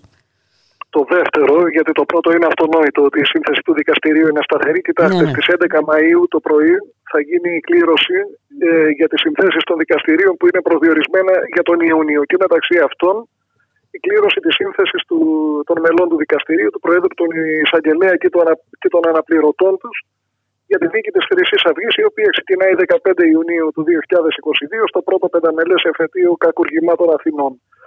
Έχουμε πράγματι υποβάλει το αίτημα για την ε, επιτάχυνση, την ταχεία διεξαγωγή της δίκης, δηλαδή την καθημερινή της διεξαγωγή και αυτό εξαρτάται και από τη διαθεσιμότητα της αίθουσας τελετών, αλλά κυρίως από τη δυνατότητα των δικαστών που συμμετέχουν στη σύνθεση να είναι απαλλαγμένοι από άλλες υπηρεσιακές υποχρεώσεις. Και τώρα αυτό το αίτημα, εφόσον πετύχαμε την, ε, ε, τον προσδιορισμό του τόπου τέλεσης της δίκης στην αίθουσα του εφετείου, τώρα πια μπορούμε να το υποστηρίξουμε ακόμα πιο δυνατά. Διότι για να είμαι ειλικρινής, και το είπαμε αυτό, αν μας πετάγανε πάλι στον Κορυδαλό, δεν θα μπορούσαμε ούτε εμείς οι δικηγόροι να είμαστε κάθε μέρα εκεί. Μάλιστα. Να σας πω ότι έχουμε μείνει πέντε συνήγοροι πολιτικής αγωγής από τους προδοδίκους παραστάτες, σου προσθεθούν και ορισμένοι άλλοι. Υπάρχουν πολλά ζητήματα για μερικά από τα οποία θα σας απασχολήσω στη συνέχεια, αν μας δοθεί χρόνος. Και καταλαβαίνετε ότι δεν θα ήταν δυνατό να είναι έστω και ένας από εμάς κάθε μέρα στον Κορυδαλό, ενώ στο εφετείο είναι προφανές ότι είναι δυνατό. Και ελπίζω ότι εάν ε, υπάρξει μια συνετή διαχείριση της διαδικασίας και κυρίως αποφευθεί η κατάχρηση του χρόνου από τους κατηγορουμένους και τους υπερασπιστές τους, όπως έγινε την προηγούμενη φορά που επί μήνες απασχολούσαν σε ανούσιες συνεδριάσεις στο δικαστήριο για αναγνώσεις κοινοβουλευτικών ερωτήσεων κτλ. Ότι θα έχουμε για έναν συντομότερο χρόνο ολοκλήρωσης της δίκη. Τα άλλα ζητήματα στα οποία αναφερθήκατε νωρίτερα; Κοιτάξτε, ε, είναι, καταρχήν θα, θέλαμε, θα ήθελα να σας πω ότι κάθε δίκη έχει την αυτονομία της. Ναι, μεν είναι συντριπτική η δυναμική της καταδικαστικής απόφασης που έχει πια ένα ιστορικό χαρακτήρα της 7ης Οκτωβρίου του 2020. Είναι κάτι το πρωτόγνωρο για τα ελληνικά δεδομένα, διότι είναι η πρώτη απόφαση που έθεσε τέρμα στην ατιμορρησία της εγκληματικής βίας του φασισμού και της ακροδεξιάς στην Ελλάδα. Αλλά αυτό δεν σημαίνει ότι η δίκη στο εφετείο είναι ένας περίπατος, διότι κάθε δίκη ε, ξεκινάει πάντα από την αρχή και είναι ανοιχτή σε όλα τα ενδεχόμενα, ακόμα και την αθώωση των κατηγορουμένων όπως αυτοί θα επιδιώξουν. Έχουμε 57 καταδικαστέντες από τους 68 αρχικά κατηγορούμενους, τους 50 για ένταξη και διεύθυνση εγκληματικής οργάνωσης και από αυτούς τους 21 και για άλλα κακουργήματα είτε τη δολοφονία του Παύλου Φίσα είτε την απόπειρα ανθρωποκτονίας του Αμπουζίτ Εμπάρακ. Ξεκινάει μια δίκη λοιπόν η οποία είναι δυσκολότερη νομικά για μας διότι και λιγότεροι συνήγοροι είμαστε και μεγαλύτερη προσπάθεια προφανώς θα καταβληθεί από τους κατηγορούμενους που είναι πια καταδικασμένοι διότι η αλήθεια είναι ότι την πρωτοβάθμια δίκη την ξεκίνησαν αφενός έχοντας μια τεράστια πολιτική δύναμη όντας το τρίτο κοινοβουλευτικό κόμμα καταγγέλλοντας πολιτικές διώξεις κτλ. Και, και κάπου την είχαν υποτιμήσει, θεωρώντας την, ή έτσι τουλάχιστον έλεγα προς τα έξω, ότι είναι προϊόν πολιτικής δίωξης, ότι θα καταρρεύσει τάχα το κατηγορητήριο κτλ. Αποδείχθηκε ότι όλες αυτές ήταν φρούδε, ελπίδες και ψέματα και ότι η δίκη έγινε για να αντιμετωπιστεί η εγκληματική τους δράση και τίποτα παραπάνω. Λοιπόν, άρα χρειάζεται μία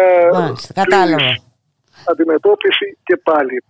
Το δεύτερο θέμα τις επόμενες μέρες θα δημοσιοποιηθεί και από τη δική σας συχνότητα και γενικότερα μια έκκληση των συνηγόρων της πολιτικής για οικονομική στήριξη. Διότι κοιτάξτε να δείτε και κάτι, ε, εμείς είμαστε στην υπόθεση αυτή και θα εξακολουθήσουμε να είμαστε εθελοντικά. Δεν είναι επαγγελματικά τα κριτήρια που μας έχουν οδηγήσει στα έδρανα της πολιτικής αγωγής. Δυστυχώς, στον 1,5 χρόνο που έχει περάσει από την καταδίκη της, καμία ούτε η κυβέρνηση ούτε άλλος φορέας εκδήλωσε κάποια νομοθετική πρωτοβουλία διοικητική για να καταβληθεί κάποια αποζημίωση στα θύματα της Χρυσής Αυγής, της οικογένειάς τους και στους δικηγόρους για τα δικαστικά τους έξοδα. Μάλιστα. Εδώ ξεκινάμε μια δίκη που μόνο τα έξοδα για την εκτύπωση και τη βιβλιοδέτηση μιας απόφασης 13.000 περίπου σελίδων είναι 1.000 ευρώ για κάθε δικηγόρο. Και 2.000 είναι το παράβολο για να μπορέσουν να συμμετάσχουν στη δίκη. Καταλαβαίνετε ότι αυτά είναι αδύνατο να καλυφθούν από τα θύματα της Χρυσής Αυγής και τι οικογένειές τους. Είναι αδύνατο ακόμα και να τα καλύψουμε από την τσέπη μας εμείς, όπως κατά το μεγαλύτερο μέρος κάναμε στον πρώτο βαθμό δικαιοδοσίας. Θεωρούμε λοιπόν ότι και η οικονομική στήριξη είναι μία πτυχή του αγώνα του αντιφασιστικού κινήματος. Θα τα πούμε αυτά τις επόμενες εβδομάδες περισσότερο. Ωραία. Ε, και θεωρούμε επίσης ότι είναι μία μάχη η οποία θα δοθεί και μέσα και έξω από τα δικαστήρια, όπως δόθηκε και στα 5,5 χρόνια της πρωτοβάθμιας δίκης. Καμία επανάπαυση κατά συνέπεια, καμία, κανένας εφησυχασμός ότι αφού πήγε καλά η πρώτη δίκη κατά ανάγκη θα πάει και η δεύτερη. Βεβαίως και έχουμε την αισιοδοξία και την πεποίθηση ότι τα νομικά στοιχεία που έχουν αναδειχθεί, τα αποδεικτικά στοιχεία από την υπόθεση αυτή οικοδομούν πλήρως την κατηγορία της εγκληματικής οργάνωσης, τη διεύθυνσή της και τη συμμετοχή των κατηγορουμένων στα εγκλήματα για τα οποία κατηγορούνται. Αλλά από εκεί και πέρα, καμιά δικαστική απόφαση δεν είναι περίπατο. Η φωνή της κοινωνίας οφείλει και πρέπει να ακουστεί. Οπότε πρέπει να είμαστε και πάλι παρόντες ε, κύριε Παπαδάκη ε, ευτυχώς όπως είπατε και εσείς έγινε δεκτό το αίτημα και θα διευκολυνθεί και η συμμετοχή και η παρουσία τουλάχιστον οπότε για τα υπόλοιπα θα τα πούμε το επόμενο διάστημα ε, εφόσον υπάρχει και αυτό το αίτημα και είναι εύλογο το αίτημα της οικονομικής ενίσχυσης και μάλιστα σε αυτούς τους τόσο δύσκολους καιρούς θα τα ξαναπούμε οπότε θα ανανεώσουμε το ραντεβού μας. Να είσαστε καλά κύριε Παπαδάκη. Ευχαριστώ πολύ. Ευχαριστώ πάρα πολύ. Γεια σας, Γεια σας.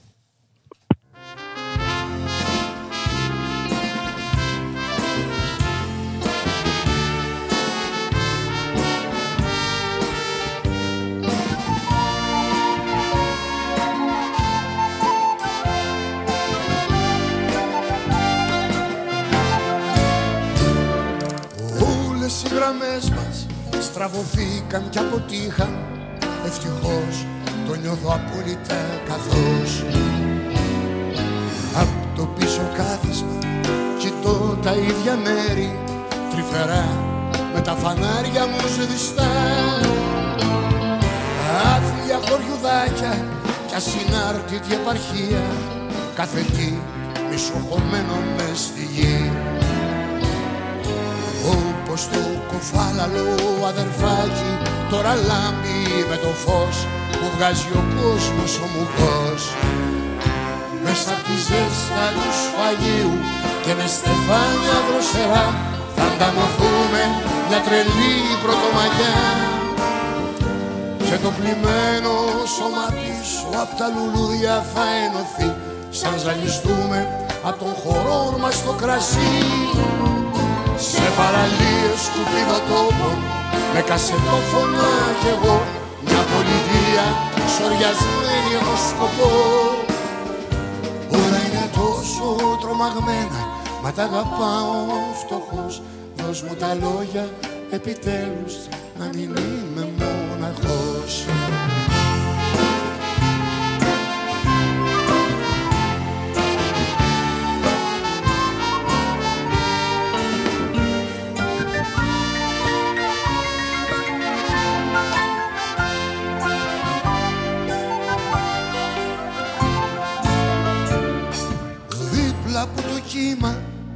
έχει τα λογαλιμένα θα τον δεις ο ασπροτημένος μπουζουξής κι όλο κατεβαίνουν καπνεργάτριες και προσκόποι με φακούς μέσα από κρότους και καπνούς.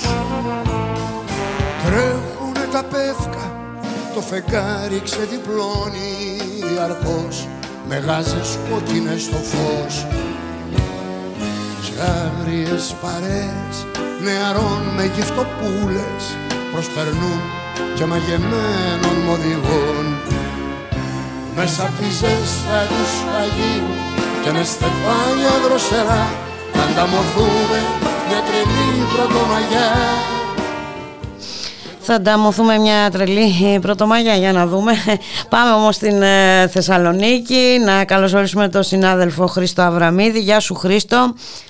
Καλησπέρα σας από τη Θεσσαλονίκη. Τι κάνεις, ε, τι κάνουν τα ΜΑΤ σταθερά εκεί στο Αριστοτέλειο; Σταθερές Τα όμως ΜΑΤ και είναι- κινητοποιήσεις των ε, φοιτητών.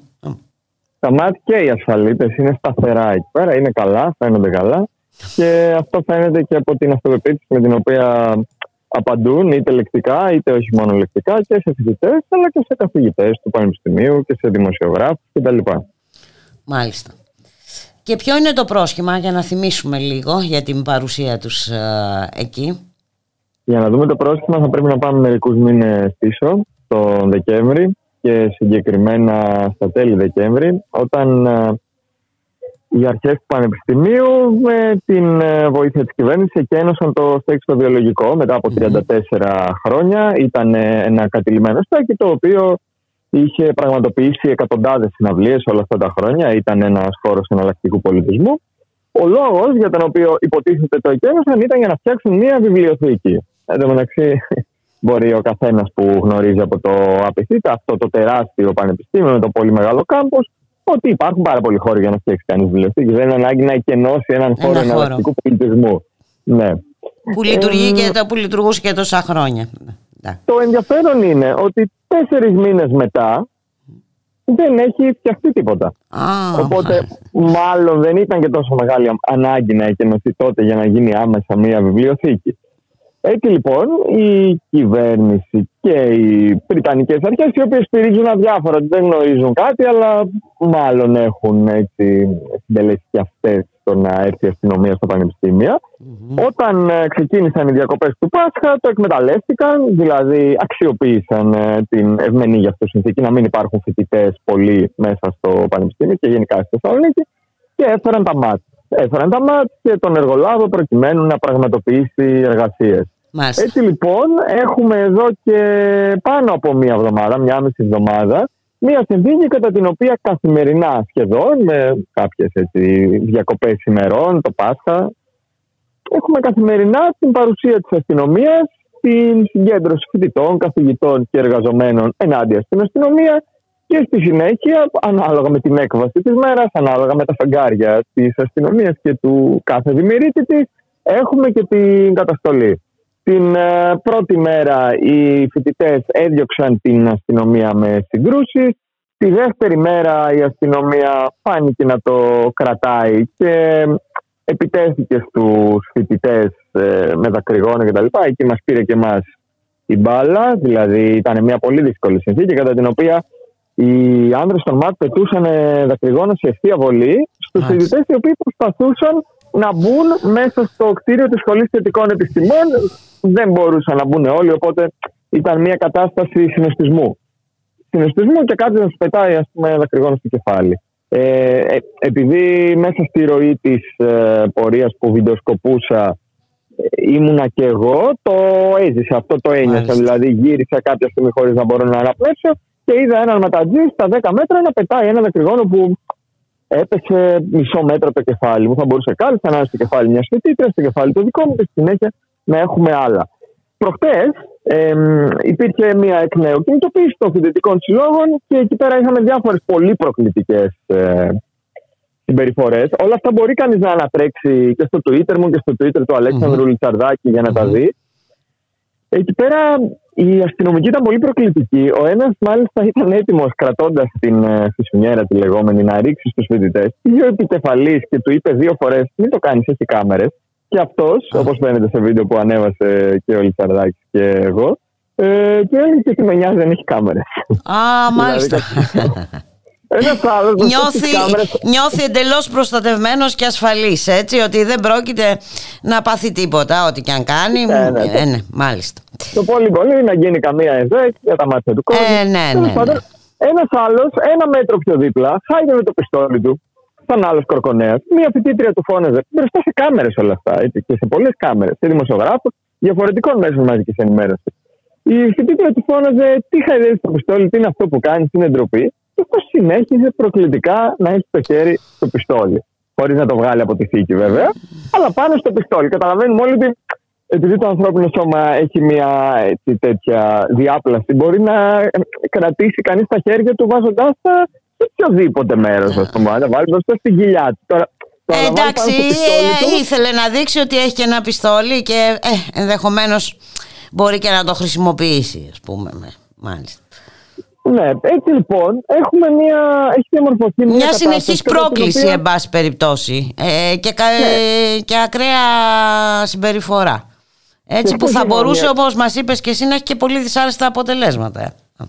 Ναι και χθες είχαμε μια ακόμα κλιμάκωση η οποία είναι ότι πρώτον οι αστυνομικοί περικύκλωσαν τους φοιτητές που έκαναν το έγκλημα να συγκεντρωθούν στο πανεπιστήμιο που φοιτούν Στη συνέχεια ε, σταμάτησαν την περικύκλωση, αλλά παρέμειναν όλο το βράδυ στο Αριστοτέλειο. Δηλαδή το μεγαλύτερο πανεπιστήμιο των Βαλκανίων. Για 24 ώρες, για ακόμα μια φορά. Είχε περισσότερους αστυνομικούς από ότι είχε καθηγητές, φοιτητές, υπαλλήλους.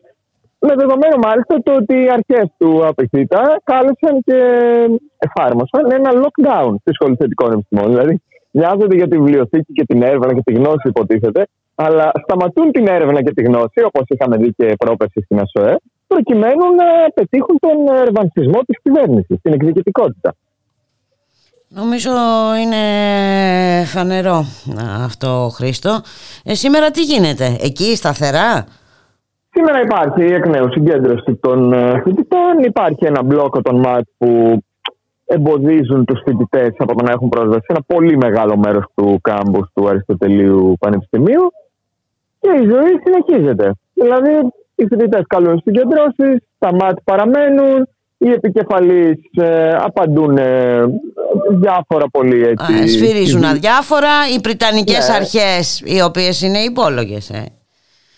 έτσι δεν είναι; Οι Βρυτανικέ αρχές, στην παρέμβαση που κάνανε οι φοιτητές ε, στην ε, Σύγκλιτο, είπαν ότι δεν γνωρίζουν, δεν έφεραν αυτή την αστυνομία. Τώρα, πώς γίνεται βέβαια να να είσαι η αρχή, η εξουσία ενός μεγάλου κάμπους. Να έρχεται ένας στρατός με χακί, να καταλαμβάνει μεγάλο μέρος του κάμπους για 10 μέρες, 15 και εσύ να μην ξέρεις τίποτα, δηλαδή είναι Ναι, εντάξει, ναι, ναι, ναι. Και ακόμη και αν δεν ξέρεις, ε, μπορείς να παρέμβεις για να σταματήσει. Ε; Ναι, τέλος πάντων, φαίνεται ότι η ελληνική αστυνομία και η κυβέρνηση της Νέας Δημοκρατίας γιόρτασαν την 21η Απριλίου όπως θα ήθελαν.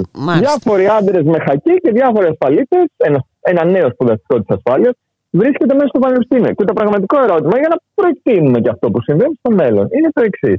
Αν μπορεί ένας άνδρας των ΜΑΤ μπροστά στις κάμερες να μην υπακούει καν στον ανώτερό του, που μάλλον και αυτός δεν θα είναι πιο ψύχρεμος άνθρωπος του πλανήτη, είναι άνδρας των ΜΑΤ, τέλος πάντων και να του λέει δεν με νοιάζει αν έχει κάμερε. Ένας άλλος να χαϊδεύει το πιστόλι. Ένας άλλος να απειλεί ότι θα συλλάβει. Ένας άλλος μπροστά σε κάμερες να πηγαίνει στο λιταρδάκι και να του λέει τι θα γίνει τώρα. Θα βγω τη φωτογραφία μου στο Twitter με προφανώς απειλητικό τρόπο. Τότε τα κάνουν όλα αυτά στο φως της μέρας. Αύριο μεθαύριο μπορεί να μπει η πανεπιστημιακή αστυνομία. Τι ακριβώς θα γίνει; Προφανώς θα έχουμε να κάνουμε με ανεξέλεγκτε καταστάσει και δεν θα φταίνε ούτε οι φοιτητές ούτε οι φοιτήτρε γι' αυτό. Όπως δεν έφταιγε και ο Γρηγορόπουλος γι' αυτό που συνέβη. Θα φταίει ο κάθε παλιός και νέος κορκονέας και με λίστα. Ναι, αλλά κάτι πρέπει να γίνει όμως, Χρήστο. Δεν, τι να, δεν μπορούμε να το αφήσουμε έτσι. Όπως είπες και εσύ, τη ζωή να συνεχίζεται με αυτόν τον τρόπο. Το πιο πιθανό είναι, θα έλεγε κανείς, ότι οι εργασίες είτε θα ολοκληρωθούν, είτε θα ισχυριστεί η Βρετανική Αρχική Αστυνομία ότι έχουν ολοκληρωθεί μέχρι την Παρασκευή, μέχρι το Σάββατο και την Κυριακή. Μάλιστα. Γιατί μετά επιστρέφουν οι φοιτητές. Ε, νομίζω ότι δεν θα είναι τόσο έτσι, δημοφιλές αυτό που συμβαίνει. Οπότε το να επιστρέψουν οι φοιτητές στη Θεσσαλονίκη, που θυμίζω είναι μια πόλη που το 10-15% του πληθυσμού της αποτελείται από την ακαδημαϊκή κοινότητα. Mm-hmm. Με τα διαφορετικά πανεπιστήμια που έχει. Το να επιστρέψουν οι φοιτητές σημαίνει ότι τα πράγματα θα είναι πιο δύσκολα για την ε, ελληνική αστυνομία και για την κυβέρνηση, εκτός αν επιλέξεις πια να πάει σε πολύ ακραίες μεθόδους, όπως πέρυσι στην Βρυτανία ή όπως πρόπερσι. Και να πούμε ότι είναι τόσο χαρακτηριστική αυτή η εκδικητική μανία που δεν δίστασαν, τώρα το είδα πριν από λίγο, να σβήσουν έναν πίνακα που είχαν ζωγραφίσει οι φοιτητές, αλλάζοντας κάπως την Κουέρνικα. Είχαν πάει στην Βρυτανία και μετά την καταστολή είχαν ζωγραφίσει οι φοιτητές καλών τεχνών ένα έργο τέχνης. Ποιος πηγαίνει τώρα και βάφει λευκό ένα έργο τέχνης για να το σβήσει. Δηλαδή είναι πραγματικά εντυπωσιακά εξώφυλλο αυτό που συμβαίνει. Ε, είναι εξοργιστικό. Εντελώς εξοργιστικό. Χρήστο. Ναι, επίσης ο άντρας των ΜΑΤ που πέταξε το δακρυγόνο προς το κεφάλι μας. Εντάξει, εμείς δεν πάθαμε κάτι τελικά γιατί έσκασε μισό μέτρο δίπλα. Θα τιμωρηθεί κάπως. Γιατί αν δεν τιμωρηθεί, έχουμε ξανά το χρονικό ενός προαναγγελθέντος θανάτου. Άμα αφήνεις ανεξέλεγκτους αυτού τους ανθρώπους, είτε με πιστόλια είτε με δακρυγόνα, στο μέλλον θα δεις δολοφονίες. Το έχουμε δει πολλές φορές στην ελληνική ιστορία. Στον Κουμί, στην Κανελοπούλου, στον Καλτεζά, στον Γρηγορόπουλο. Δεν θέλουμε να το ξαναδούμε. Μάλιστα. Τι να πω, Χριστό, πραγματικά ε, εντάξει, και τι θα γίνει με αυτόν τον, ε, τον τύπο τώρα; Ε, έχουν γίνει ενέργειες, τον, τον, έχετε ζητήσει εξηγήσεις. Ε, τι γίνεται με αυτόν; Δεν γνωρίζουμε. Κάτι φαντάζομαι για να μην έχει ανακοινωθεί. Κάτι δεν θα γίνει και κάποια Μάλιστα. ενέργεια. Αλλά το πολύ σημαντικό θα έλεγα σε αυτή την περίπτωση είναι ότι τελικά όλα αυτά δεν είναι μάλλον ότι κάποιοι κάνουν τα στραβά μάτια. Όλα αυτά σχετίζονται άμεσα με το ότι αυξάνεται η ισχύ των αστυνομικών δυνάμεων όταν είναι ανεξέλεγκτες. Έτσι, όταν βρίσκονται σε έναν πόλεμο εντός εισαγωγικών. Ε, δεν ξέρω και προφανώς ε, εντάξει μπορεί να είναι και το μήνυμα που θέλει να, που θέλουν να περαστεί ε, για το τι μας περιμένει αν διαμαρτυρόμαστε και ε, ε, ναι, δεν ξέρω, είναι και τα πράγματα δύσκολα, βλέπεις ακρίβεια, βλέπεις τι γίνεται με τους λογαριασμούς της ΔΕΗ. Φυσιολογικό είναι, είναι απόλυτα φυσικό να, υπάρχουν, να υπάρξουν ε, αντιδράσεις ε, Χρήστο. Ε, και αν... Ναι, και να σημειώσω, να σημειώσω κάτι τελευταίο. Ότι δεν είναι μόνο ότι οι αστυνομικοί είναι περισσότεροι αυτή τη στιγμή από τους ανθρώπους της ακαδημαϊκής κοινότητας. Εκεί έχουμε ένα οικοδομικό τετράγωνο που κάνει το νοσοκομείο Άχεπα και περιλαμβάνει και το Αριστοτέλη Πανεπιστήμιο Θεσσαλονίκη στη Σχολή Θετικών Επιστημών συγκεκριμένα. Χθες το βράδυ είναι πάρα πολύ πιθανό ότι οι άνθρωποι, οι άντρες της ασφάλειας και των ΜΑΤ που βρίσκονταν σε εκείνο το σημείο, που πληρώνονταν από το ελληνικό κράτος, ήταν περισσότεροι από τους γιατρούς και τους υγειονομικούς, οι οποίοι βρίσκονταν λίγο πιο δίπλα και εργάζονταν στο ΑΧΕΠΑ. Δηλαδή, αν με μία εικόνα μπορούσαμε να περιγράψουμε Ναι, ναι, τι ναι, σημαίνει η πραγματικά. κυβέρνηση Μητσοτάκη, είναι αυτή. Είναι αυτή, όντως. Όντως είναι αυτή. Και είναι, και, και είναι απολύτως ε, τρομακτική. Να σε ευχαριστήσω πάρα πολύ Χρήστο για την συνομιλία. συνέχεια. Καλή συνέχεια και σε εσάς. Να είστε καλά.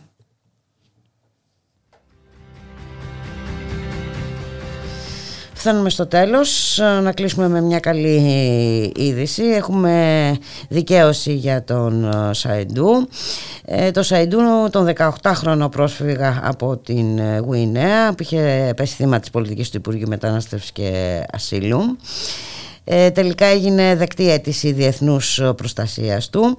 Ε, να πούμε εδώ, να θυμίσουμε ότι την δυνατότητα νόμιμης παραμονής για ανθρωπιστικούς λόγους την είχε καταργήσει το Υπουργείο Μετανάστευσης και Ασύλου το 2021 στερώντας από τους ασυνόδευτους ανηλίκους ε, πρόσφυγες το δικαίωμα να ζήσουν και να σπουδάσουν ε, στην Ελλάδα μετά και μετά την ενηλικίωσή τους. Ε, με την υπόθεση Σαϊντού είχε ξεσπάσει άλλος και έντονες ε, αντιδράσεις που ανάγκασαν την ε, κυβέρνηση να δείξει προθυμία βοήθειας του Σαϊντού.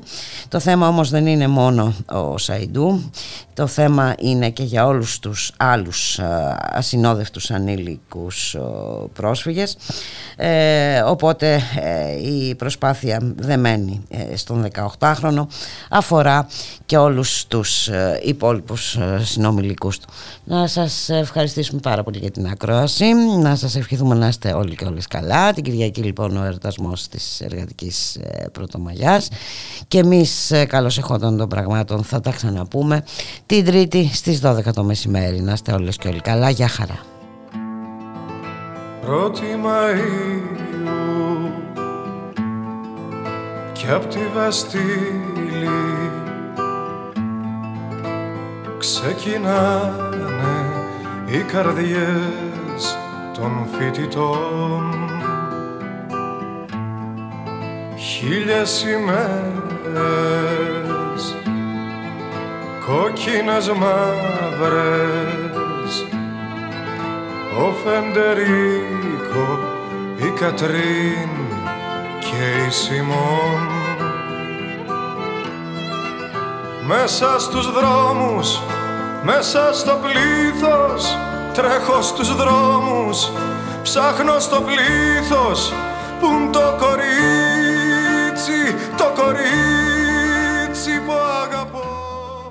να σας ε, πούμε όμως να σας ενημερώσουμε για μια πολύ ενδιαφέρουσα εκδήλωση ε, την ε, Τρίτη 3 Μαΐου. Λοιπόν στο Μικρό Κόσμο με ελεύθερη είσοδο για το κοινό και ώρα προσέλευσης στις 7 και μισή θα προβληθεί η ταινία με αφορμή την θλιβερή επέτειο της υπόθεσης των οροθετικών γυναικών να θυμίσουμε είναι μια υπόθεση που ξέσπασε το Μάιο του 2002 με τραγικές επιπτώσεις για τις εμπλεκόμενες γυναίκες και με δικαστικές προεκτάσεις σε ευρωπαϊκό επίπεδο οι οποίες βρίσκονται σε εξέλιξη ε, μέχρι και σήμερα ε, το ΜΕΤΑ λοιπόν, το Κέντρο Μετακαπιταλιστικού Πολιτισμού θυμάται αυτή την επέτειο και ανακοινεί τα ερωτήματα σχετικά με τις κοινωνικές τάσεις, τις επίσημες πολιτικές και τις επικοινωνιακές στρατηγικές ε, που τις συνοδεύουν προβάλλοντας ε, στο πλαίσιο της σειράς Μετα Σίνεμα το ωριαίο ντοκιμαντέρ «Ερήπια» της ζωής ε, Μαυρουδή που συνιστά ακριβώς το χρονικό της διαπόμπευσης των φερόμενων ως οροθετικών ε, γυναικών. Θα ακολουθήσει ε, σύντομη συζήτηση με την σκηνοθέτηδα και παρεμβάσεις της δημοσιογράφου Μαρινίκης Αλεβιζοπούλου, του Μάριου Ατζέμι από το Σύλλογο Οροθετικών, του δικηγόρου Κώστα Φαρμακίδη και εκπροσώπου συλλογικότητας εκδιδόμενων προσώπων. Ε, την Τρίτη ε, λοιπόν 3 Μαΐου στο Μικρό Κόσμο στη Λεωφορώ Συγκρού με ελεύθερη είσοδο η ώρα προσέλευσης 7.30 και την είσοδο θα ισχύσουν τα προβλεπόμενα υγειονομικά μέτρα. Το κορίτσι που αγαπώ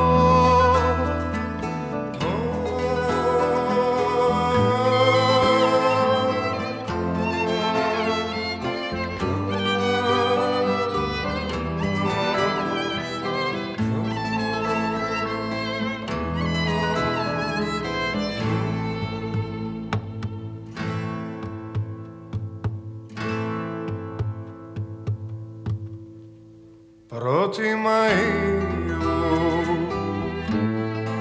μαύρα τα ξένα. Κλείσε το τζάμι, μην κρυώσει το παιδί